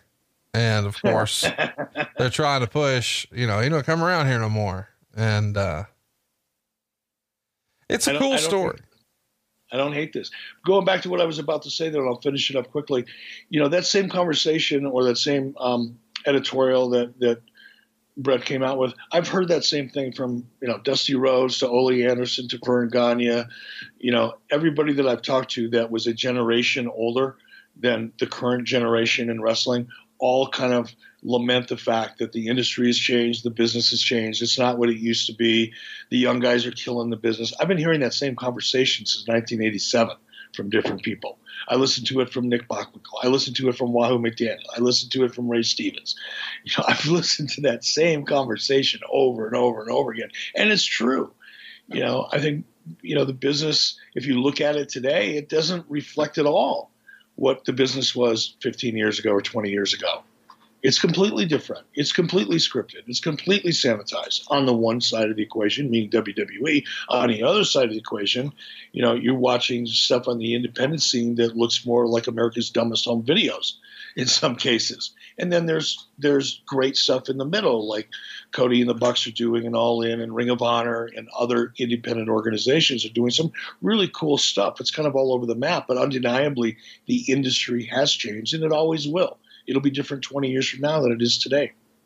You just got to, you either adapt or you, or you cry about it. You know, you either adapt with it, change your expectations, you know, embrace the new way that the product is being presented, or you sit back and you get bitter and you talk about the good old days. It's just the nature of the business. Same is probably true with really hardcore football fans who, you know, back in the day when we used to watch football, you know, they really played the game. Now they're a bunch of pansies and, you know, shit changes. Got to change with it. Well, let me ask you about the change that's happening here because in this video we just watched that you and I both agreed was well done. It was cool. You know, Stevie Ray saying, You turned your back on the hood. Now I'm turning my back on you. I mean, it's sort of a baby face promo, is it not? To say, Oh, you've changed and, you know, I'm still good to these people and they miss you and you don't come here anymore. It sort of makes Booker the heel, does it not? It does. It, it certainly does. And it would have been nice if he would have come out and, you know, carried himself like a heel, but I like the I like the backstory. You know, as critical well, as I am of of Russo and his creative or whoever was involved in this, maybe Russo had nothing to do with this. Who knows? Uh, or maybe he did and deserves credit for it. But I liked it. well, what's weird to me though is that I think the desired effect is that Stevie Ray's the heel and Booker T's the baby face, but that was sure well, that's back asswards. That you know, that would counterintuitive for sure. Yeah, it's look storytelling. I think in wrestling and as well as characters in wrestling. I've always said this. Anybody that's ever really worked close, closely with me in creative has probably heard me say this a thousand times. When you when you paint the picture of a wrestling story, in my opinion, it should be done with big broad strokes in bright fluorescent colors. There's no room for nuance and shades of gray in a wrestling story for the most part. 90% of the time, there's no room for it. It's very easy, simple, relatable human story. Now you have to turn the volume up on it. You have to exaggerate some of it. But if it's plausible, if it's simple, it's really the chances of it being successful are very, very good. It's when you when you nuance it and you shades of gray it and you double entendre it where most stories fall apart, especially you know during this period of time with Russo, because you know he he loved to get lost in the shades of gray and the nuance that nobody else could follow, only him. I mean, he could see the picture in his mind, and unfortunately, nobody else could. And I think when you take a basic story like this could have been, with with Stevie as the babyface, going back to his roots, because that's what that was, going back to the, the neighborhood, going back to the friends that he had, you know, growing up. That's an endearing human quality. That speaks a lot about that person as a, as a human being and as a man. But if you're going to do that and try to position him as a babyface, you're kind of you're you're writing the story in reverse. You're writing it backwards. It's stupid taking something that could have worked so well and and just ruining it because you don't have basic understanding of simple storytelling structure. It's really not that hard. It's it's incredible how hard you know people see and I've done it myself. I'm not pointing fingers at other people. I have done this myself. I've made this mistake. But it's incredible how often we make things way more complicated than it needs to be. And it's always the simple shit that works. Hypothetically, are are you uh are you moving soon? Are you packing up boxes in the background right now? No, why? Did you hear noise? yeah, it sounds like you're packing China. No oh, well, hold on. That's my dog. She's got one of my shoes. Hold on. I'll be right back with you. Nikki's throwing my shoes around the house because she wants to go for a hike. This is her time. We're infringing on my dog's morning here, and she's about ready to have enough of it but I apologize for that. No, no big deal. Hey, so I want to mention that Kidman Perry Saturn match. Kidman got the win, 10 minutes and five seconds. Of course, the first match that Kidman was in was supposed to be a catch as catch can match with no ropes, and the first person who touches the floor is eliminated. This was supposed to be a bunkhouse match, but nobody told Saturn. So he just wore his wrestling gear. He didn't wear any jeans, which is normally what you would wear in a bunkhouse match. And they didn't do a bunch of brawling, they did a bunch of wrestling. Apparently, he was suffering from a bit of a knee injury and felt like using a bunch of weapons around the ring might not been of, uh, to his benefit. So even though it's called a bunkhouse match, they don't do a lot of bunkhouse shit. So two wins for Kidman, but neither match really lives up to the stipulation. Let's talk a little bit about creative too, and, and kind of this stupidity of what was going to be a bunkhouse match. At least it, it that was the intent going into this pay per view. Why why would you have a bunkhouse match, which is kind of hard to define anyway? What the fuck is a bunkhouse match?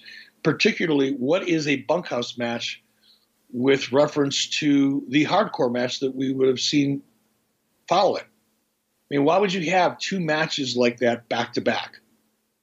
It, it, it make that's that's exactly that what we just saw and what it was intended to be, more more importantly, is exactly what I mean about garbage and not really understanding the product and not really having a hand on creative. Why would you stack two matches which are basically identical? Because a bunkhouse match, I don't know, maybe there's a rope involved or a cowbell or some shit, but it's essentially a hardcore match. And then that precedes another hardcore match, and the audience is supposed to care. That's that's that's where I pull the plug and go. You don't have a clue what you're doing. it's pretty, um, pretty crazy. You know, what all's going on behind the scenes here. You know, we've talked about how we're careening towards, you know, some conflict with Russo and Sullivan. I guess we should tell you eventually what happens is they go to Russo and say, Hey, we, uh, we've decided we're going to need you to work in a committee. So you're not fired. We'd love for you to be a part of what we're doing, but you're going to have to work here as part of a committee. And, and Russo wants no part of that. Uh, so he goes home and he goes home with 21 months left on his 24 month contract. So the tenure, not really nearly what people expected. Uh, and we know he's not done. He's going to be back, and I'm sure we'll talk about uh, when he came back later. But one of the reasons that he lost confidence, allegedly, is the decision was made to strip Bret Hart of the world title and crown a new champion at the pay per view. And Russo's idea was to do a battle royal or a Royal Rumble type match on the show and end with a new surprise champion, Tank Abbott. And a lot of people don't love that idea. And they couple that with the Oklahoma cruiserweight title situation. And they really do believe that that's probably enough. Enough of Vince Russo. I, I can tell you, having worked with Vince, now again, this period of time that we're talking about here was before I had ever met Vince Russo. I eventually, Brad Siegel called me, and we'll talk about that either on this show or some other show, because it was right about this time, by the way, probably shortly after this, um, Lori and I were, I had my own plane at the time and I had flown, we, we lived in Atlanta, but we had our home here in Wyoming as well. And I, Lori and I jumped in my plane. I flew up to Minneapolis, picked up my brother and sister, and then we flew out to Wyoming to watch the Super Bowl. And then on my way home, and I'm not sure about the timing of this, was I was sitting in a Chili's restaurant. I'll never forget, and I could see the television was on in the background. It was a Monday night, and Raw was on, and I saw you know Chris Benoit and Eddie and and everybody you know making their debut on Raw, and I looked across at my wife and I said, I guarantee you, Brad Siegel is going to be calling me within the next two weeks. And by the time I got on my plane the next morning, and Lori and I flew back home to Atlanta within 48 hours. I had Brad Siegel was calling me, so I, I predicted it. But I think you know what they realized not only did Vince Russo have nothing really to offer creatively and that he he wasn't the solution that they had hoped for he he he, he was incapable of accountability. He was even more incapable of collaborating and working with people.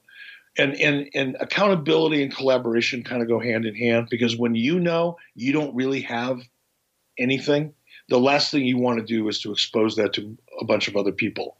And that's that's where Russo fell apart.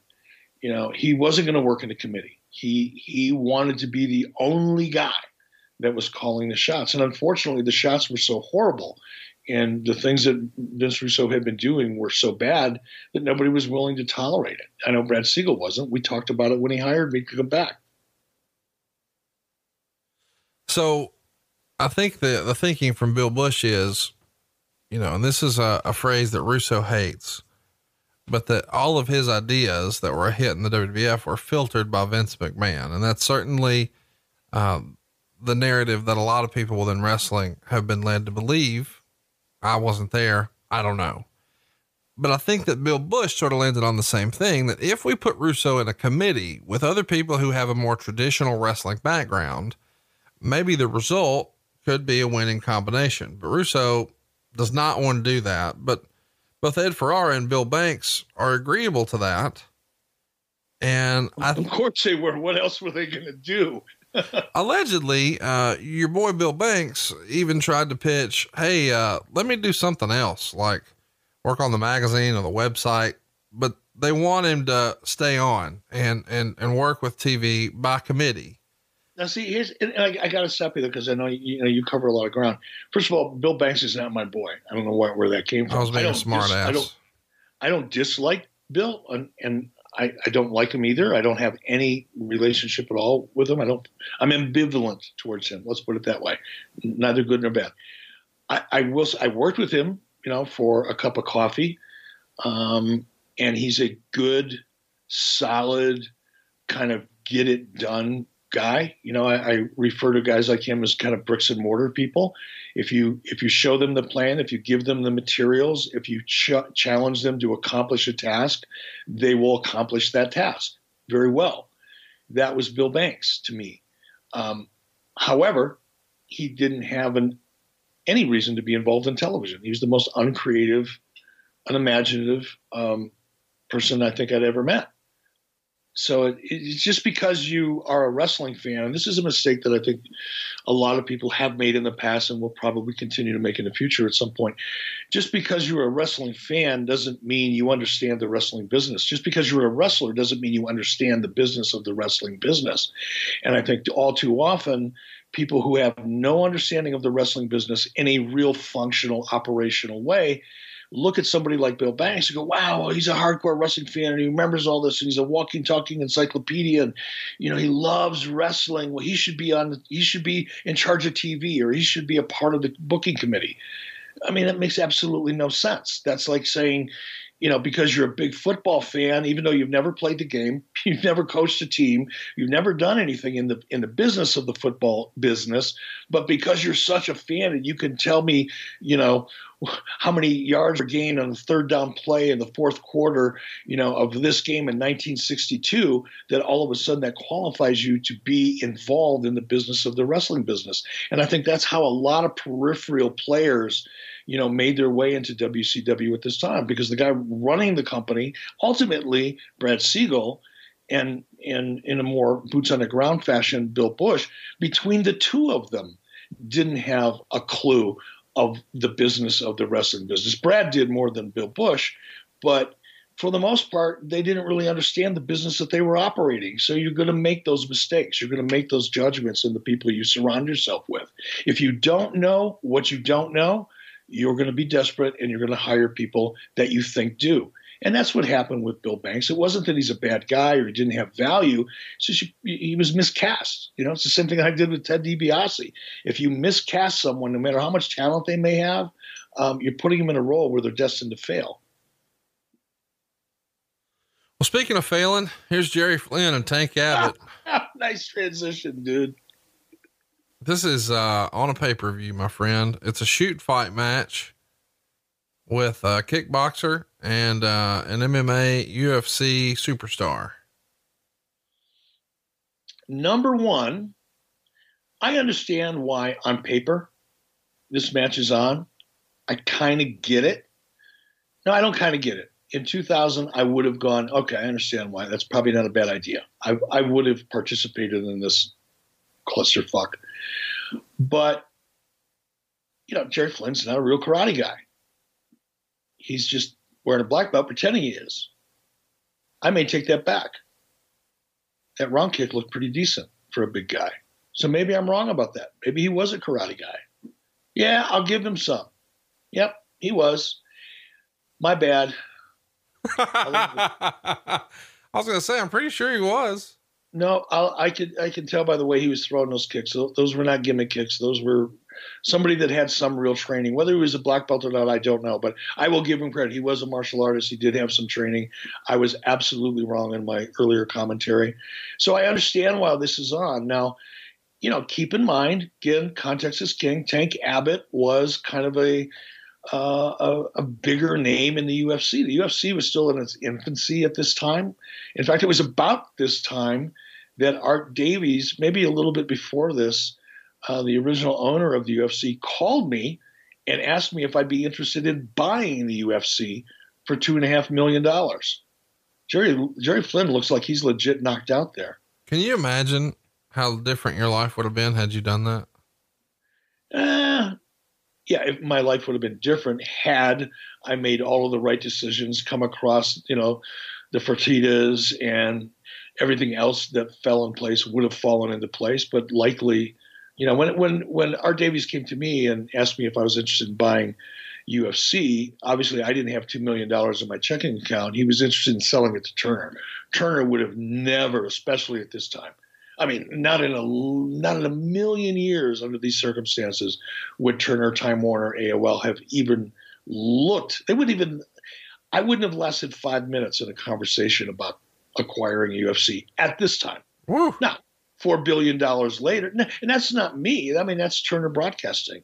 They were cutting fat. They were trying to get out of this kind of business. The UFC had a horrible reputation in 98, 99, and 2000. They were the scourge of the pay per view industry because Art Davie really mismanaged his business and pissed off a lot of the pay per view providers. So it's not like the UFC. Nobody had a crystal ball and knew what the Fertittas were going to. They didn't know that the Fertittas were going to spend years lo- losing probably upwards close to fifty million dollars before they made a nickel, and they didn't make a nickel in the UFC until Spike TV put on the uh, Ultimate Fighter UFC reality show. That was the catalyst that made UFC eventually become successful, but that didn't happen until years after this. How roll tide was Kimberly here? Yeah, no doubt about it. You talk, you know, it's it's funny how in my whole life I've been surrounded by overachievers, myself being one of them. And it's funny how, you know, certain people in the wrestling business end up with the most amazing women. It's just cracks me up. I feel They're- fortunate. They're good Our good salesmen. buddy, our good buddy. I was just going to say, Dave Silva, Dave Hancock. I saw a picture of Dave Hancock's wife the other day. I went, "What the hell, dude? Have you got a trust fund somebody doesn't know about? I mean, what the hell?" You know, it's it's amazing. I mean, even Jay Z, Jay Z Flair. I mean, he's a you know, he's a good looking guy. He's in shape. He's young. He's successful. You know, I, I guess I can tell a little bit. You know, from what I know of him in social media, he's a very active kind of a guy. But with all those attributes, you know, under Jay Z Flair's you know calling card, he's still overachieved. And I think it's just amazing. In our own little circuit, we've just we're we're a bunch of overachievers. Yourself included, my friend. Well, here's here's a guy who I would not categorize as an overachiever, Mr. Buff Bagwell.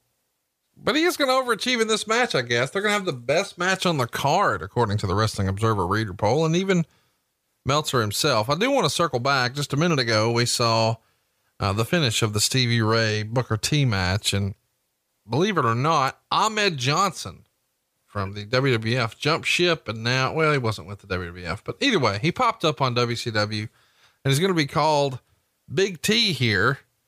Uh, and he looks like uh, a, a more inflated version of Ahmed Johnson. What'd you think of working with Big T? You had a little bit of interaction with him, right? I had very, very little, you know, n- not enough interaction to really um, have an opinion of him. Um, got along with him fine. He's professional. Had no issues with him, but it was very, very kind of superficial contact at, at, at best. How about the girl in the uh, crowd holding up a sign that says Buff ate my stuff? Where is that? Oh, I saw the sign. Well, I got to get a look at the girl. well, if he did, Buff is going to try real hard to get that sign out of her hands. that, that's a gimmick killer right there. Brawling through the crowd here. Give everybody a time cue here, Eric. Tell them where we are. We are, well, I'll tell you where I'm at. Hopefully, you and I are synced up. I'm at one hour, 36 minutes, and 56 seconds. And counting. As Page and Bagwell fight their way through the crowd. And this is where Diamond Dallas Page always feels at home. He is a man of the people. He is the original people's champion. And you get how you get him out amongst his fans, amongst the blue collar workers, the hardworking fans that love professional wrestling. Diamond Dallas Page will be at his peak. On the other hand, you've got Marcus Bagwell now, who's on the receiving end of the big right hand, as both men simultaneously go down. Mark Bagwell, he is a metrosexual germaphobe who hates being out amongst the people. Ah. Well, I can't watch all this action without starting to call some play by play. As Diamond Dallas Page now makes his way, attacking Bagwell. Bagwell looking for the backstage exit. He wants the hell out of here. But Page says, uh uh-uh, uh brother, we're going back into the ring. Diamond Dallas Page, is he going to fall? Is he going to fall? No, he comes down. He is on the mat outside of the ring, going after Bagwell. Bagwell with a big reverse bam into the guardrails. Down goes Page. He's on one knee. He is compromised at this position. Marcus Bagwell taking advantage. Big right hand along the side of the head. Now back in under the bottom ring rope. Marcus Bagwell in control. As Diamond Dallas Page comes down with a double axe handle. Axe, axe handle. Yikes, I'm blowing up, brother. It's been a long time. I, I like that you're channeling your inner Tony Schiavone, but I got to tell you, for a Buff Bagwell match, I just can't do it. In fact, I guess we should just clear the air right now. So how about oh, the uh, double television crash? And oh my god, that was outstanding television. Do you agree? Look at Mark Madden. Mark Madden's going. I'm getting the hell out of here. I don't want this. Who's another guy with Mark Madden? Chad Damiani. Chad Damiani. That's right. I'm bad with names. I didn't get to know Chad. Is he a cool dude? Do you know him? Uh, I met him briefly at Starcast. He uh, he uh, is the co-host with Raven on Raven's podcast, The Raven Effect. Oh, okay. There's Doug Dillinger, looking like Burl Ives. I miss Doug. Doug was cool. A lot of road trips with Doug Dillinger and Dusty Rhodes. Lots of them.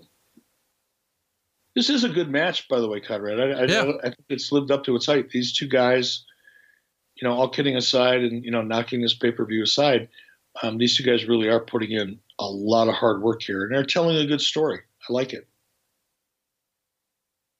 I want to mention the, uh, the turmoil is coming to a head because of this turnover with, uh, Vince Russo. And so I know we, we've spent a lot of time talking about Russo, but Meltzer write: What management hadn't counted on was that not only was Russo far more popular than Sullivan, but that Sullivan had made so many strong enemies, with the feeling being that he was directly responsible for several of the wrestlers being stuck in the middle of the card and lazier and generally older wrestlers keeping their top spots. Sullivan can be blamed for what happened when it happened on his watch, but that situation continued with every booker the company's had in recent years.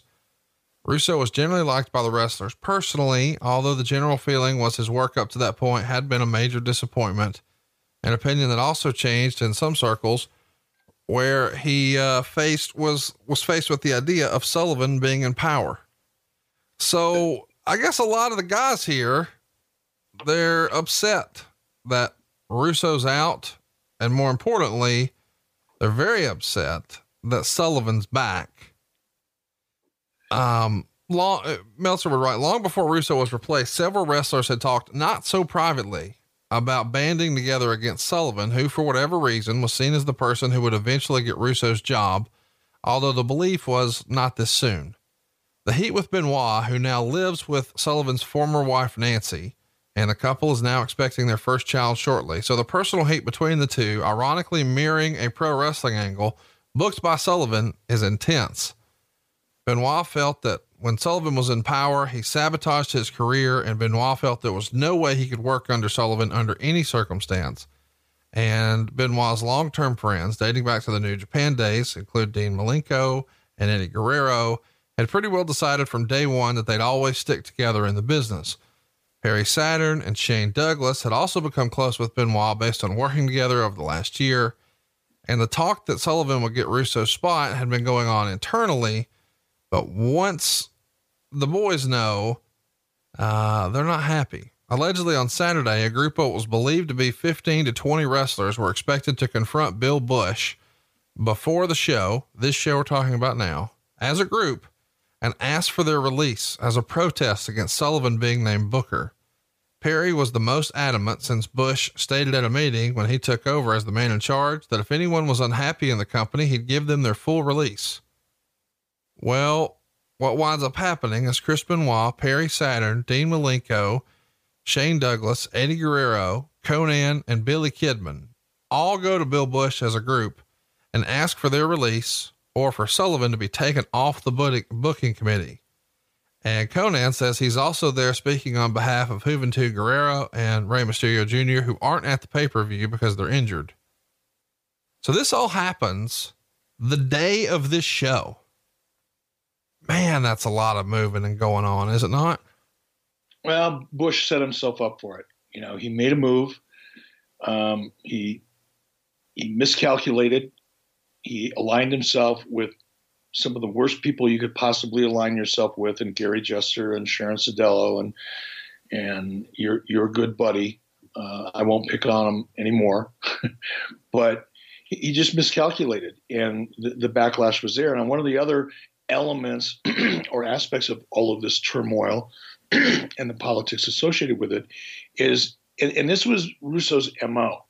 Like one of the one of the ways he got himself over with, as you pointed, as you as you put it, the boys, the, the talent in the locker room, particularly the younger ones, okay, was he would go to them and he would whine and he'd bemoan and he'd piss and he'd just go on and on and on about, you know, he was so passionate about, you know, giving these young guys a chance. So a lot of the younger, newer, less secure talent who didn't really have a lot of experience looked at Russo as their their pathway, you know, to become a huge star and kind of get the push that they all wanted, and justifiably, rightfully, naturally so. If you're a young talent and and you, are getting some TV time, and you've got a guy like Vince Russo who's in your ear telling you how great you are, and you're he's your advocate, and he's going to work his guts out and sacrifice, and you know, give you the spot and the spotlight and an opportunity to shine. Naturally, you're going to support that guy. Of course, you are. Whereas some of your more veteran talent that can see through your bullshit eh, not so much. And I think that uh, it didn't cause the political turmoil. Uh, again, I wasn't there, but I do know Russo. I've seen him do it. I saw him do it in WCW while I was working with him. I saw him do it afterwards when I was in TNA. That's his. That's his mo. That's how he gets himself over. And again, he's a charming guy. He's good at it. He can convince the uneducated that he's the answer to a problem or he's your salvation. He's good at it.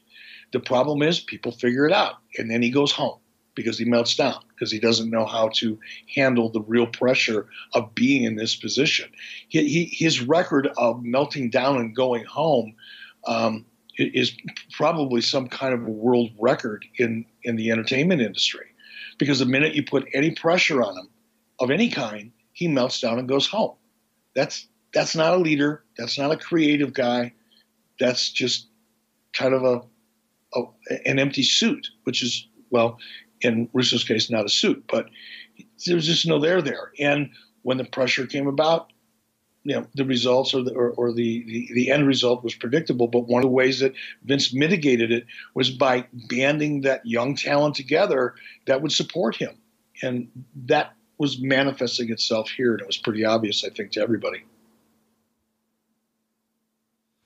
So Buff Bagwell gets the win here and Kimberly comes out. And now the question is, what's she doing out here? Who's she pulling for? Who's she with? They did have a pretty good match here. Best match on the card, they would say.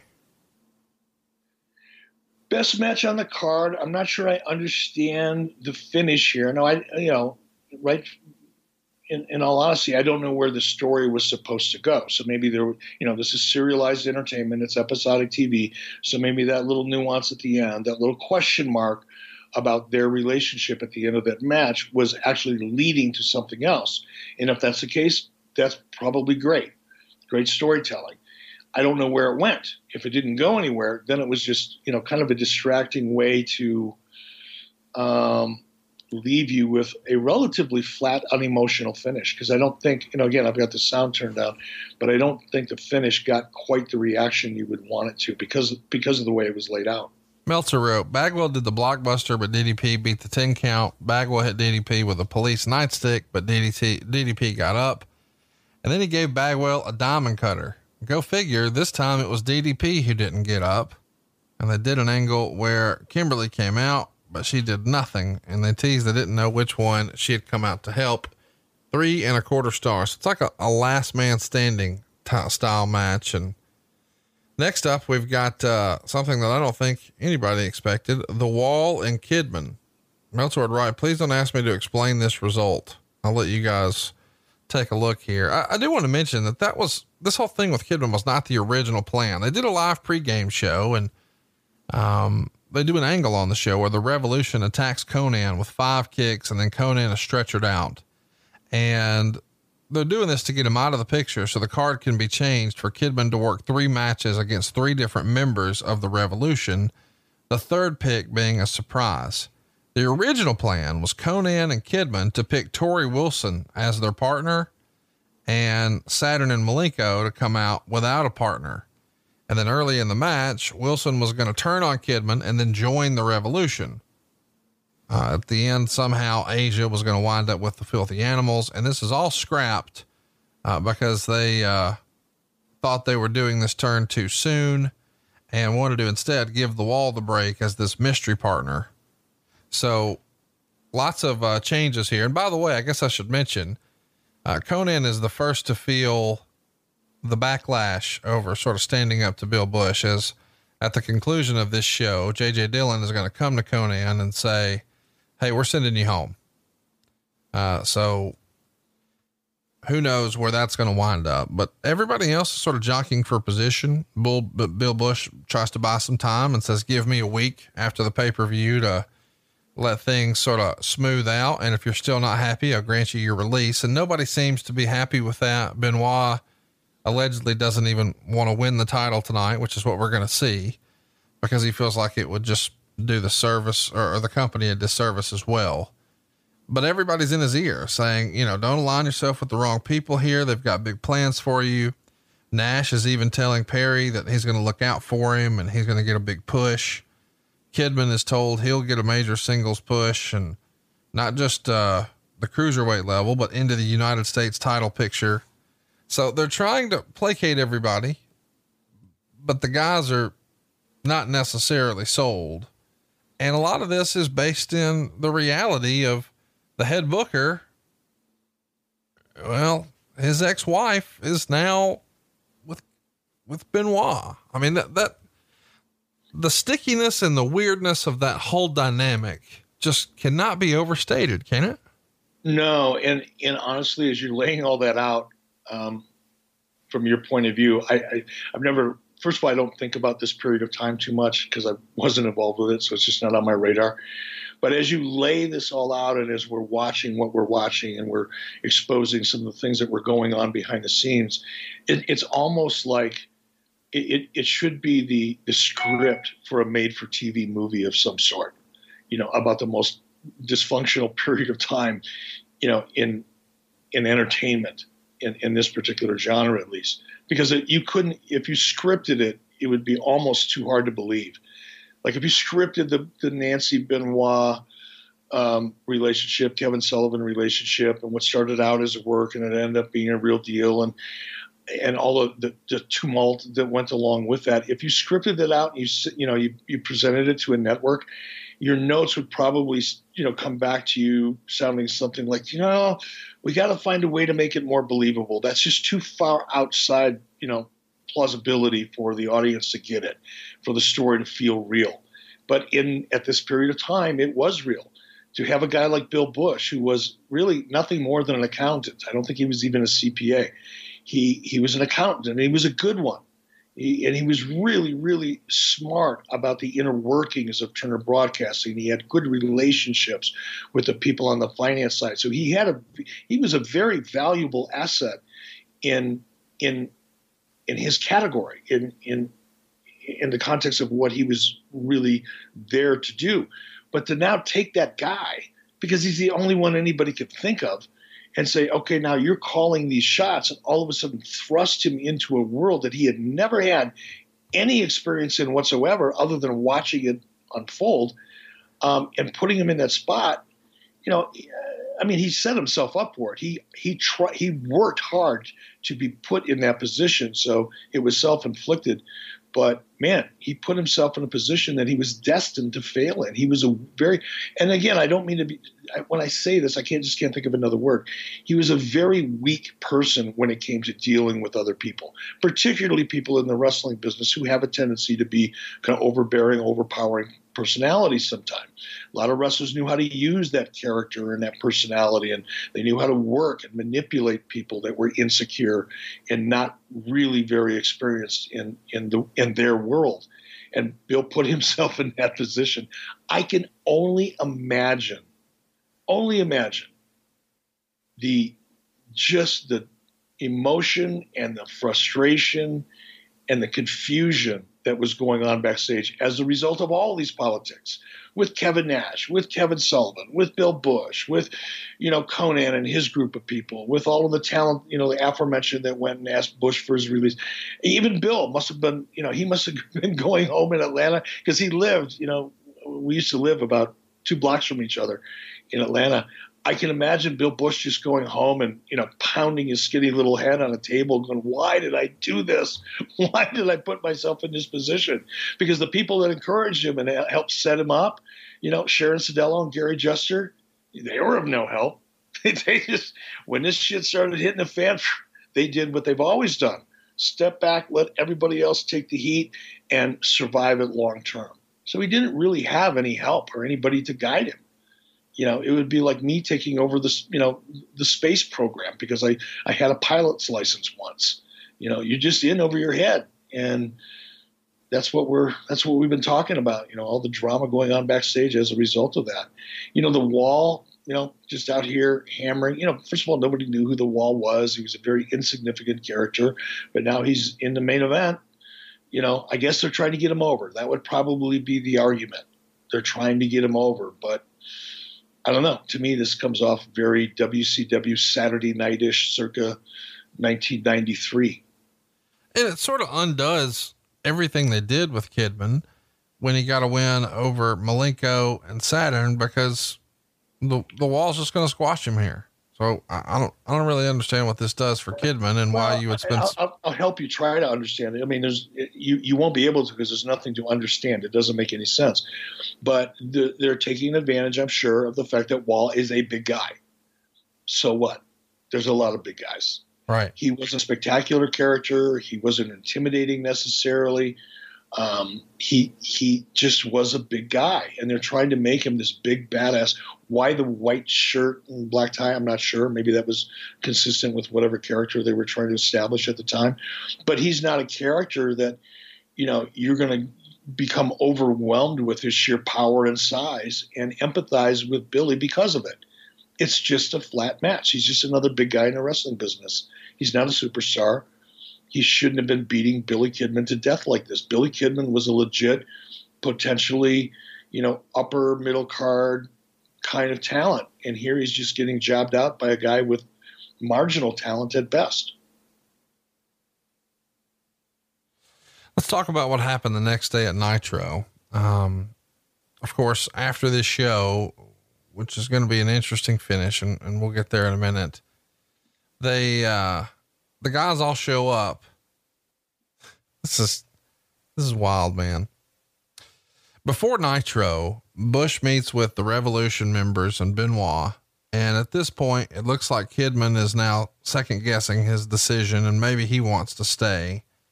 Uh, neither Eddie Guerrero or Konnan are even at the show.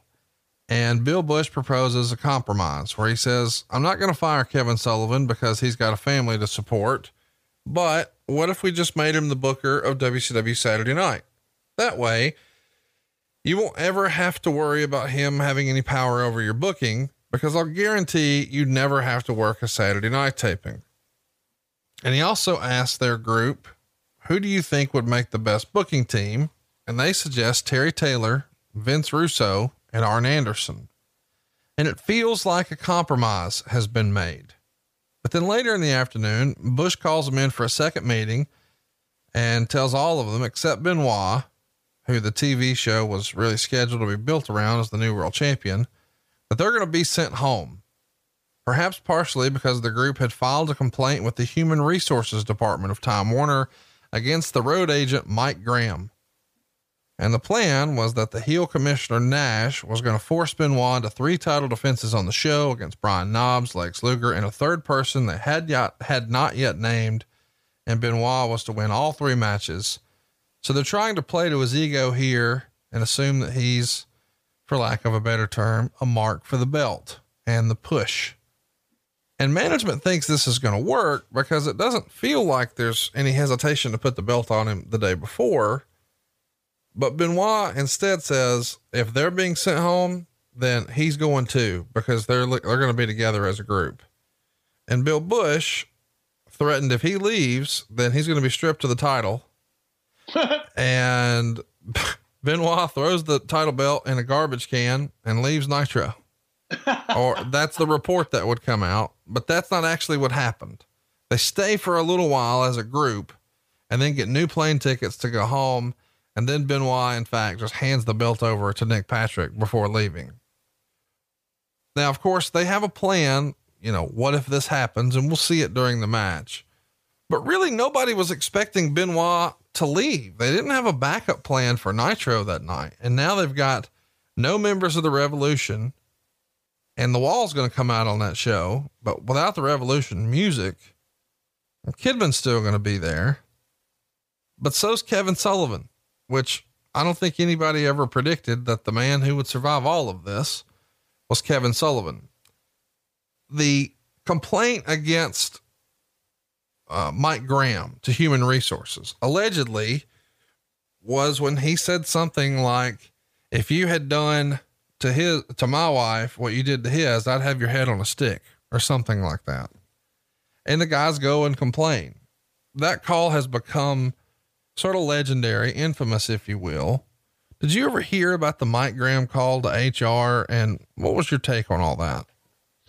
I never heard about it until now. You know, again, I wasn't there during this period of time and I can only imagine. First of all, I don't think HR, even at, in their hypersensitive um, frame of mind that they were in at this point, with especially with regards to WCW. Keep in mind, HR Turner. That's a Turner thing, not a WCW thing. Got to got to separate them. Turner public relations was so hypersensitive because of the the pending mergers that was the most important thing to every single executive in Turner Broadcasting. While I was there prior to being sent home in September, for months leading up to, you know, during the course of the negotiations with AOL Time Warner, two things mattered public relations and EBITDA. Those are the only two things anybody cared about. And the last thing HR and because HR and PR would would obviously be speaking to each other, the last thing that HR wanted was any kind of of an issue, particularly because of its history in WCW. They're scared to death of it by its very nature, by the fact that we were in arena having these types of matches with, you know, the crowd right at the ring rail as we're watching now. Kevin Nash is, you know, beating the hell out of Terry Funk, and there are people standing literally 18 inches away. You know, the, the risk for injury and litigation and bad PR and all that kind of stuff was first and foremost in a lot of people's minds in Turner Broadcasting. So the very hint that someone in an authority position like Mike Graham was would have done something that fell outside of a you know HR um, kind of parameter. Um, I'm sure they threw extra red flags, more so than they would have maybe a year or two earlier. Now, that being said, uh, I can't imagine that anybody, especially that group, would have gone to HR with a complaint as lame as that. Particularly given, you know, Mike Graham's tendency, as as well as a lot of ours, by the way, myself included, to say a lot dumber shit than that. So I would imagine whatever came out of Mike's mouth that would have warranted a call to PR, whether it was for political purposes or otherwise, would have been a little bit more acidic and toxic than just I'd have your head on a stick.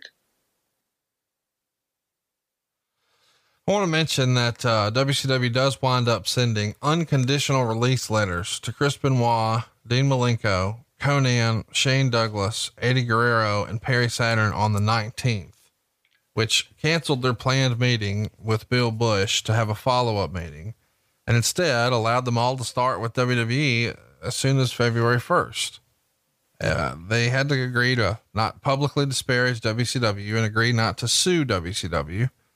And after both sides sign the releases, they're executed on the 25th with Benoit Dean Malenko, Eddie Guerrero, and Perry Saturn being the four who actually do it. So this group of six uh, dwindles a little bit because Konnan has thought better of this and said, while I was there supporting the group, I never directly asked for my release. Come on, Konnan. Bill Busch says, no, I kind of think you did.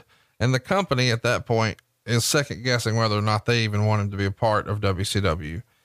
And Dean Douglas also doesn't sign his release because his attorney says do absolutely nothing that would breach your contract with WCW and do not sign the release because he's not so sure that he'd be welcomed back with open arms. So he reaches out to Steve Austin to see if Vince McMahon would be willing to let him come back.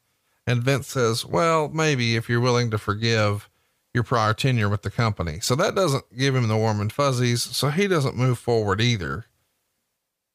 And in the middle of all of this, Russo shows up and has this meeting uh, that was sort of unplanned, but it's supposed to have, it's happening on the same day that Busch was supposed to meet with all the guys. And he makes his own demands where he says, I either want a release from my 21 remaining months on my contract, or I want to stay on as a writer for the show, but not working underneath Kevin Sullivan or Gary Juster or JJ Dillon Instead, I want to be put back as head of the writing position for nine months without any interruption or interference. And he was not at tapings the next week. Meanwhile, those four guys go set up a meeting in Connecticut and eventually they meet with Vince McMahon and JR and pretty much come to terms, but tell everybody to keep it quiet. And they don't tell their good friend Shane Douglas that they're doing this meeting. They sort of quote unquote kayfabed Shane about all of this. And when Shane couldn't get anybody on the phone, he called the hotel that he knew the guys would stay at when they were meeting with Vince and Stamford. And sure enough, all four of his buddies are there at the hotel. Now, Ooh, that would that would sting, wouldn't it? I think I mean, those guys probably assumed that Douglas may hurt their bargaining power, so they pretend like they're not, but then they did. And even Dean Malenko allegedly denied it to Shane Douglas. No, we weren't when they really were, but I understand it's a bad spot.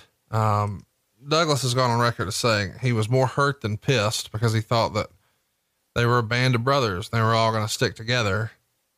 Of course, at the end of January, uh, January 31st, 2000, they're uh, front row at Raw and they become the radicals. So the revolution becomes the radicals and now here they are on WWE TV, which I don't think anybody would have ever seen coming. And what a crazy well, story. And like I said earlier, I, I was sitting in Minnesota eating a cheeseburger with my wife at a Chili's restaurant, watching all that unfold on WWE TV.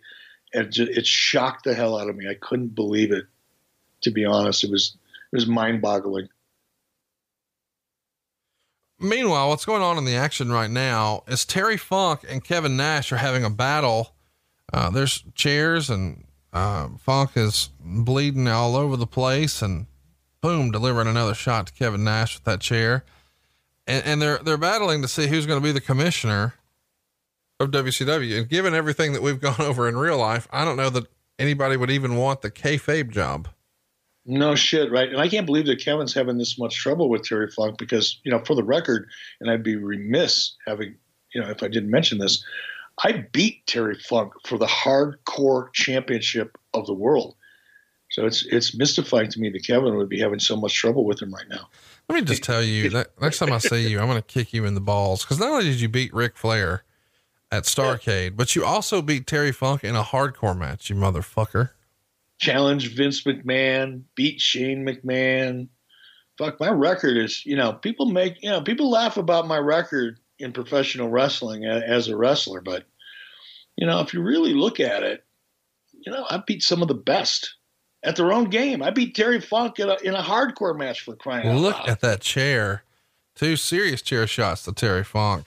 The chair's all bent up and it's on Terry Funk's head. You know, all kidding aside, because obviously I was kidding about what I was saying.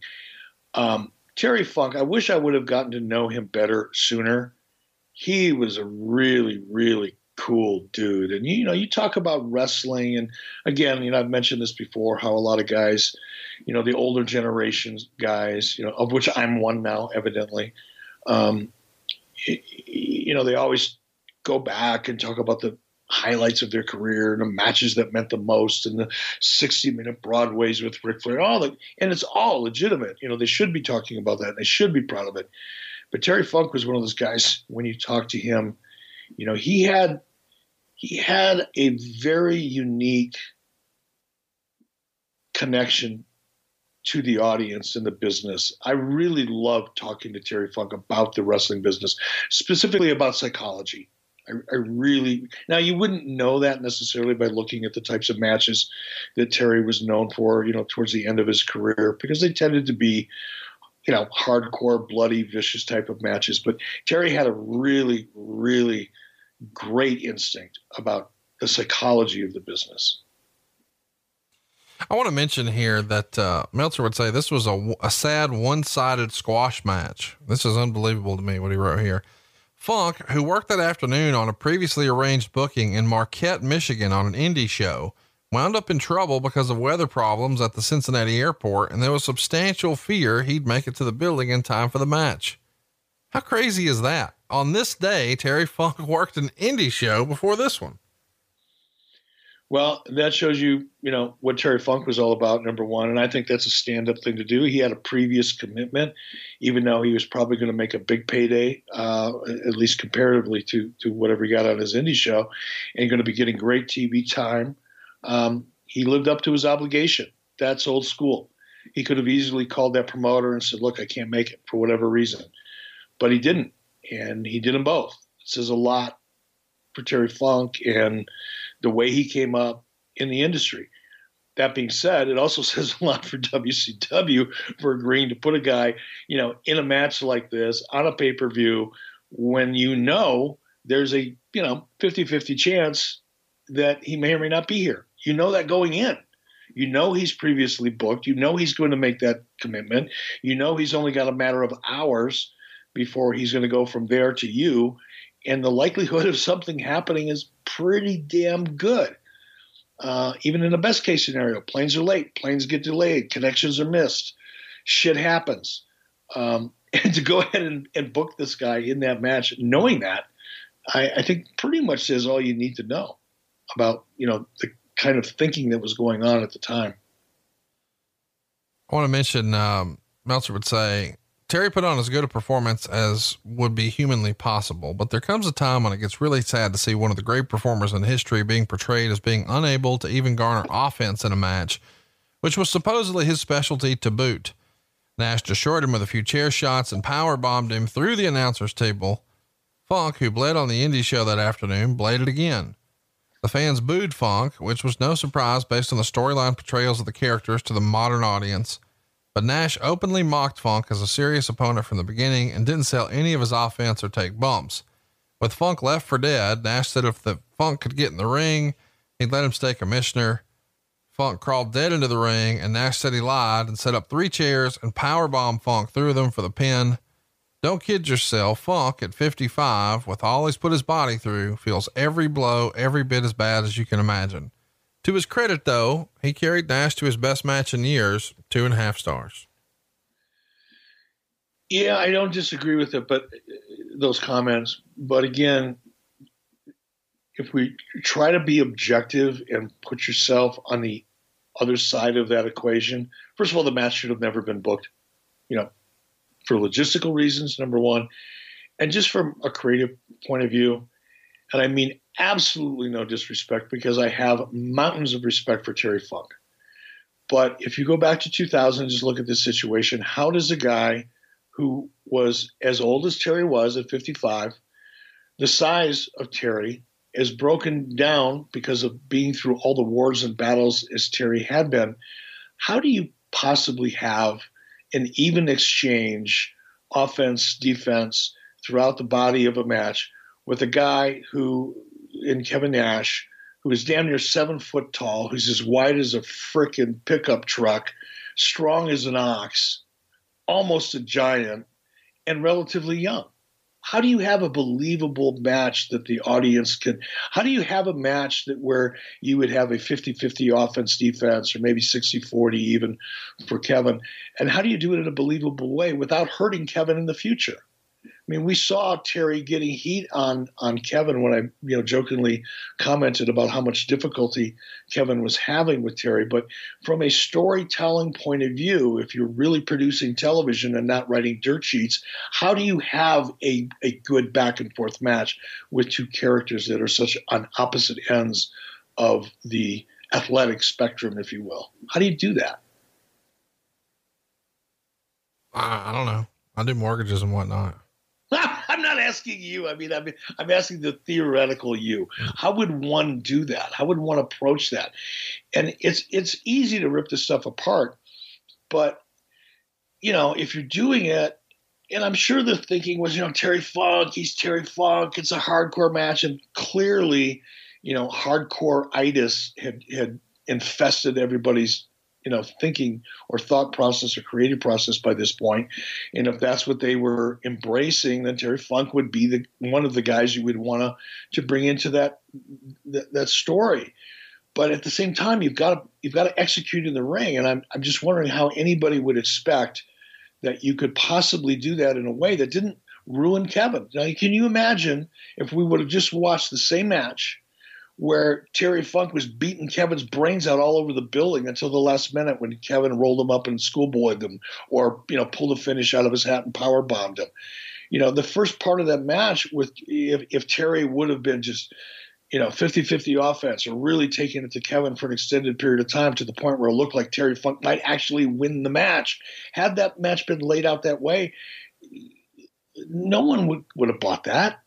And and what's worse is where do you go with Kevin after that?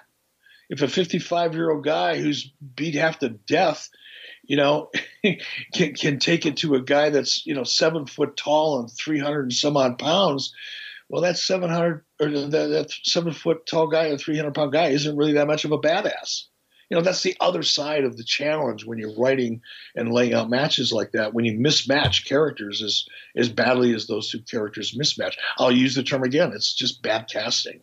Bad casting with a bad story. It has nothing to do with either one of the talents. Terry was a legend still is and was entertaining as hell. No question about that. Kevin worked his guts out. Kevin worked hard for Terry. Terry made Kevin look good. Kevin made Terry look good within the context and structure of this match and the story the way it was laid out. But I don't know how you do it any other way. I really don't. This match is only going to get two and three quarter stars that we're about to see. Sid and Chris Benoit here. Sid is certainly the big star to these fans. Much bigger pop and reaction for Sid, which I don't guess is all that surprising considering that he's main evented a couple of WrestleManias and several pay per views for them. And Michael Buffer is going to give us our introduction. Your special referee for this is Arn Anderson. Arn cut a great promo beforehand. After this match, we're, going to get another great promo, maybe the best one that Chris Benoit ever did up to this point. Um, and allegedly, according to the rumor and innuendo, Kevin Sullivan has said that Sid was not happy doing the job for Benoit.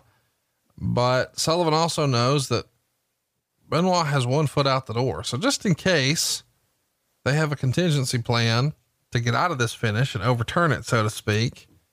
And allegedly that's enough to keep Sid happy enough to do it. It is sort of funny. I don't know funny is the right word. Weird, interesting that Arn Anderson is the referee here for this world title match with Sid. Both of these guys being former horsemen, but I think everybody knows the trouble that Arn and Sid had once upon a time overseas.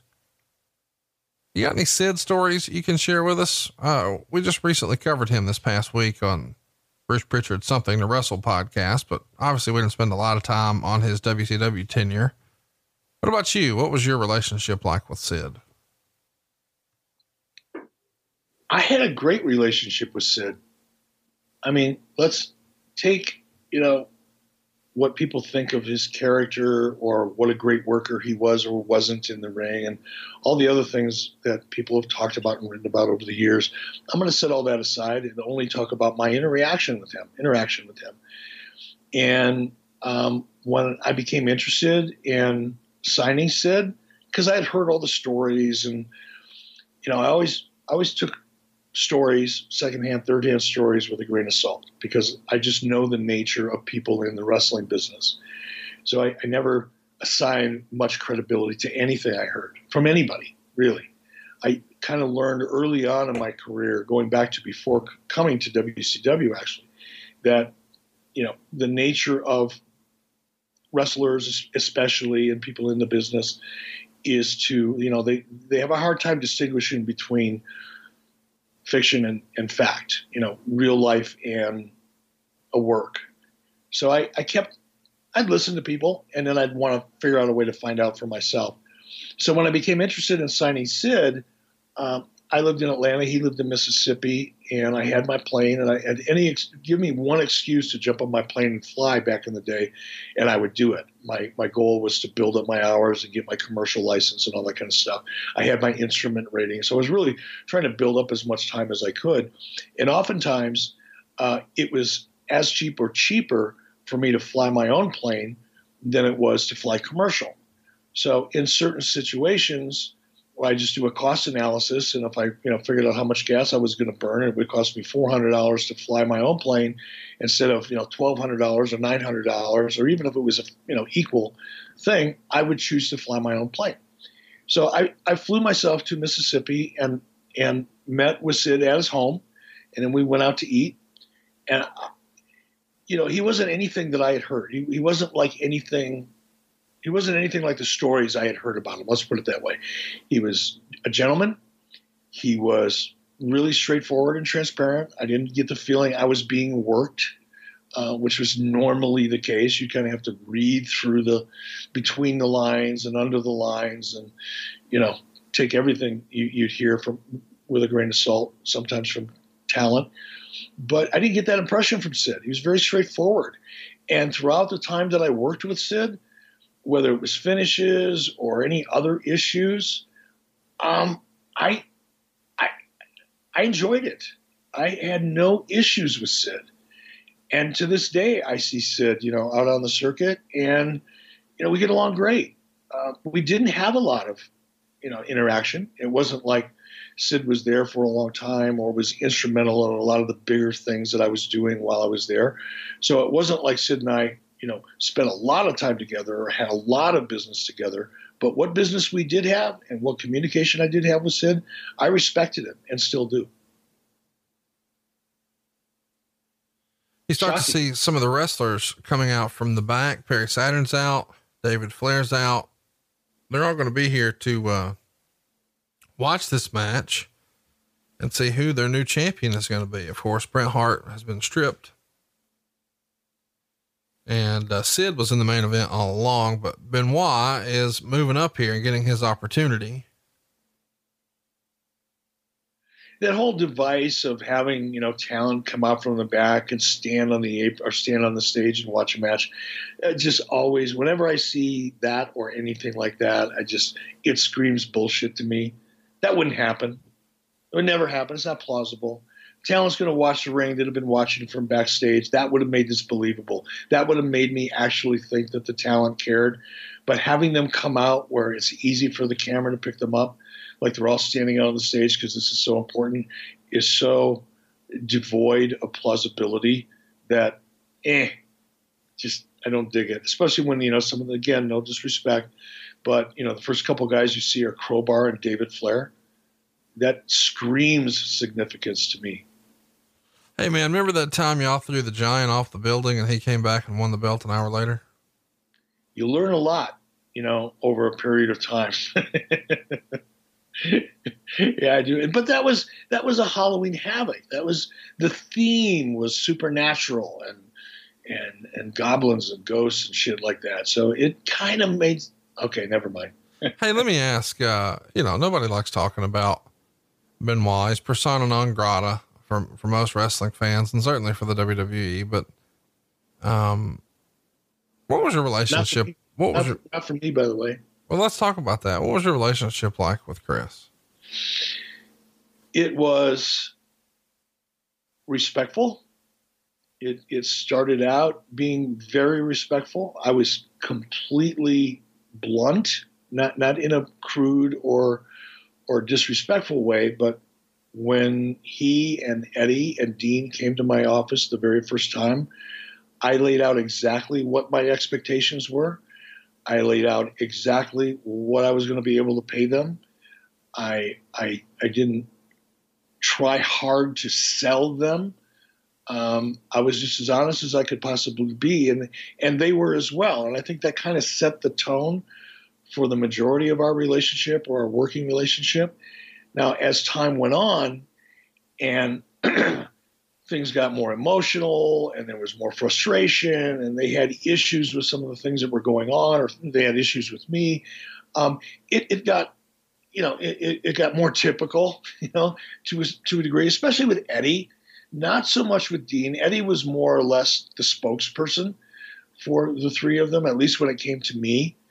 Um, Chris was quiet. You know, Chris was that guy that would stand in the back and he was listening and he was thinking and he was making his own judgments about, you know, what he was hearing and seeing. But I never, you know, I never had a lot of confrontations with with Chris. He wasn't a confrontational guy. If he had an issue, he would come to you in a very, he would come to me, my experience.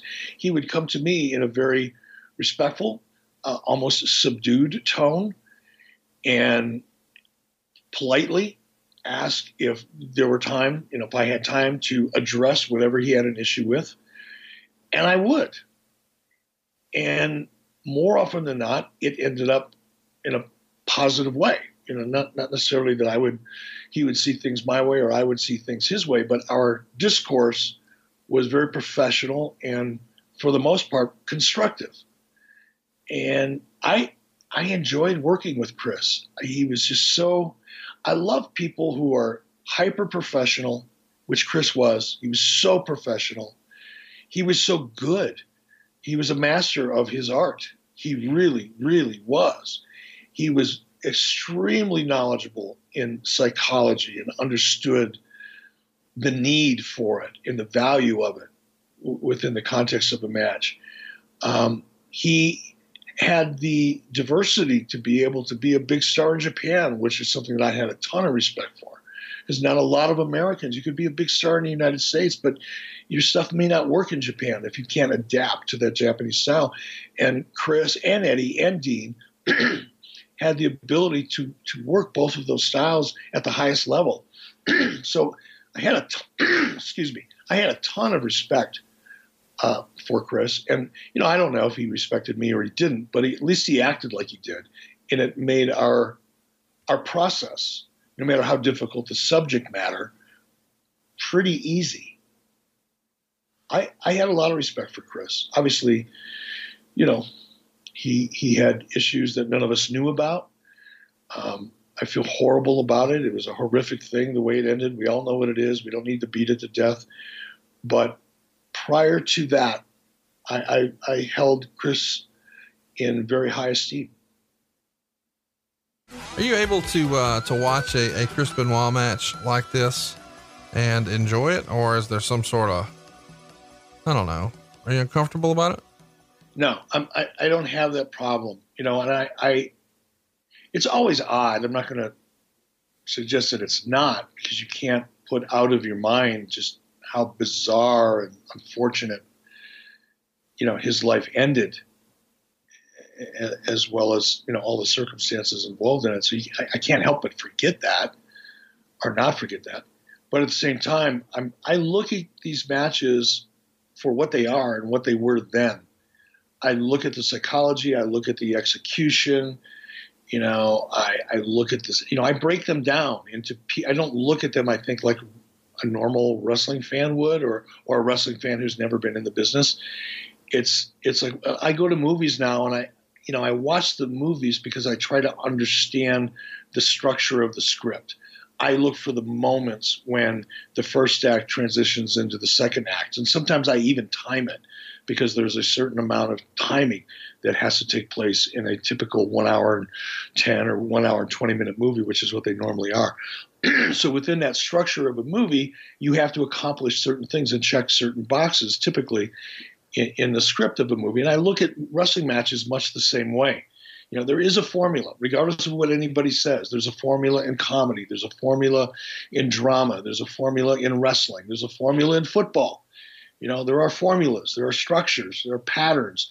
And I, when I watch wrestling, I watch it and break it down to see where a match either checked all the boxes and accomplished what should be, in my opinion, now uh, the body of a good match, or whether they skipped around and it was Act three and then Act two and then Act one, or or maybe there were there maybe there was no act structure at all. Maybe there really was no story in a match, which happens all too often.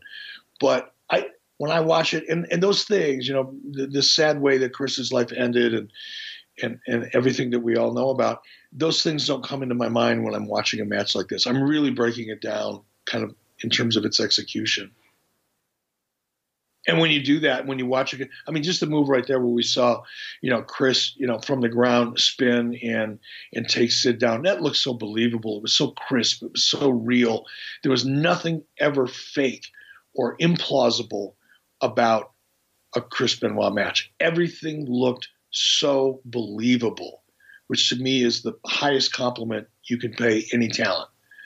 If, if you can watch a match like this, now I'm watching a guy who's my size, I mean, height, not my size, my, my height at least, uh, in there with a guy as huge as Sid Vicious. And unlike, you know, the match we were talking about earlier with Kevin Nash and, and um, Terry Funk, you know, even though there was a huge size and age discrepancy, here you've got a size discrepancy, but I'm believing this.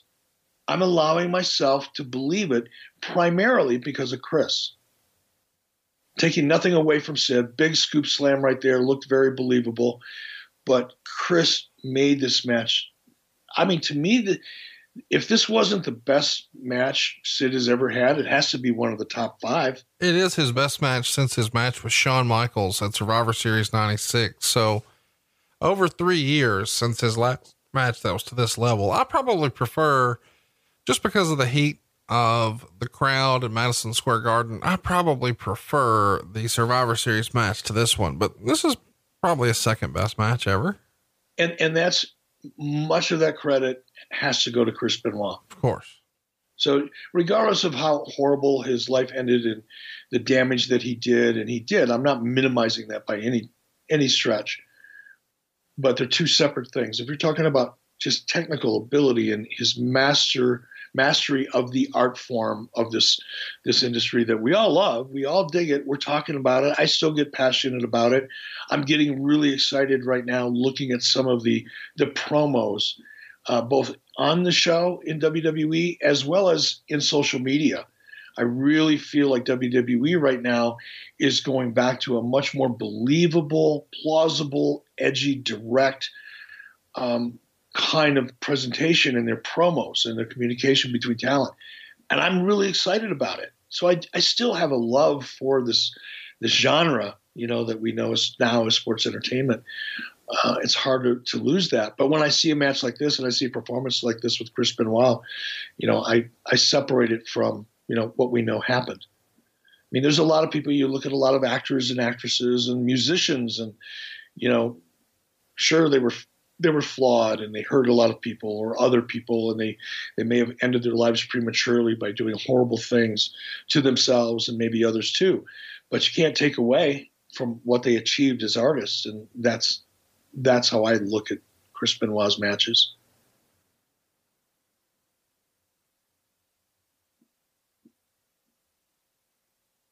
Look at that kick out. The kick out. I mean, I was trying to think, how do I how do I even react to that? I mean, Sid looked like he he threw a six year old off the top of him. I mean, it, and that was believable. You know. He, here comes the finish right here. All right, let's gear up for this. I can't wait to see this. Arn Anderson pulling out what's left of his hair. Giant choke slam from Sid. But Benoit gets the foot under the ropes. And Arn Sid says, it. Arn, cut it out. Oh my.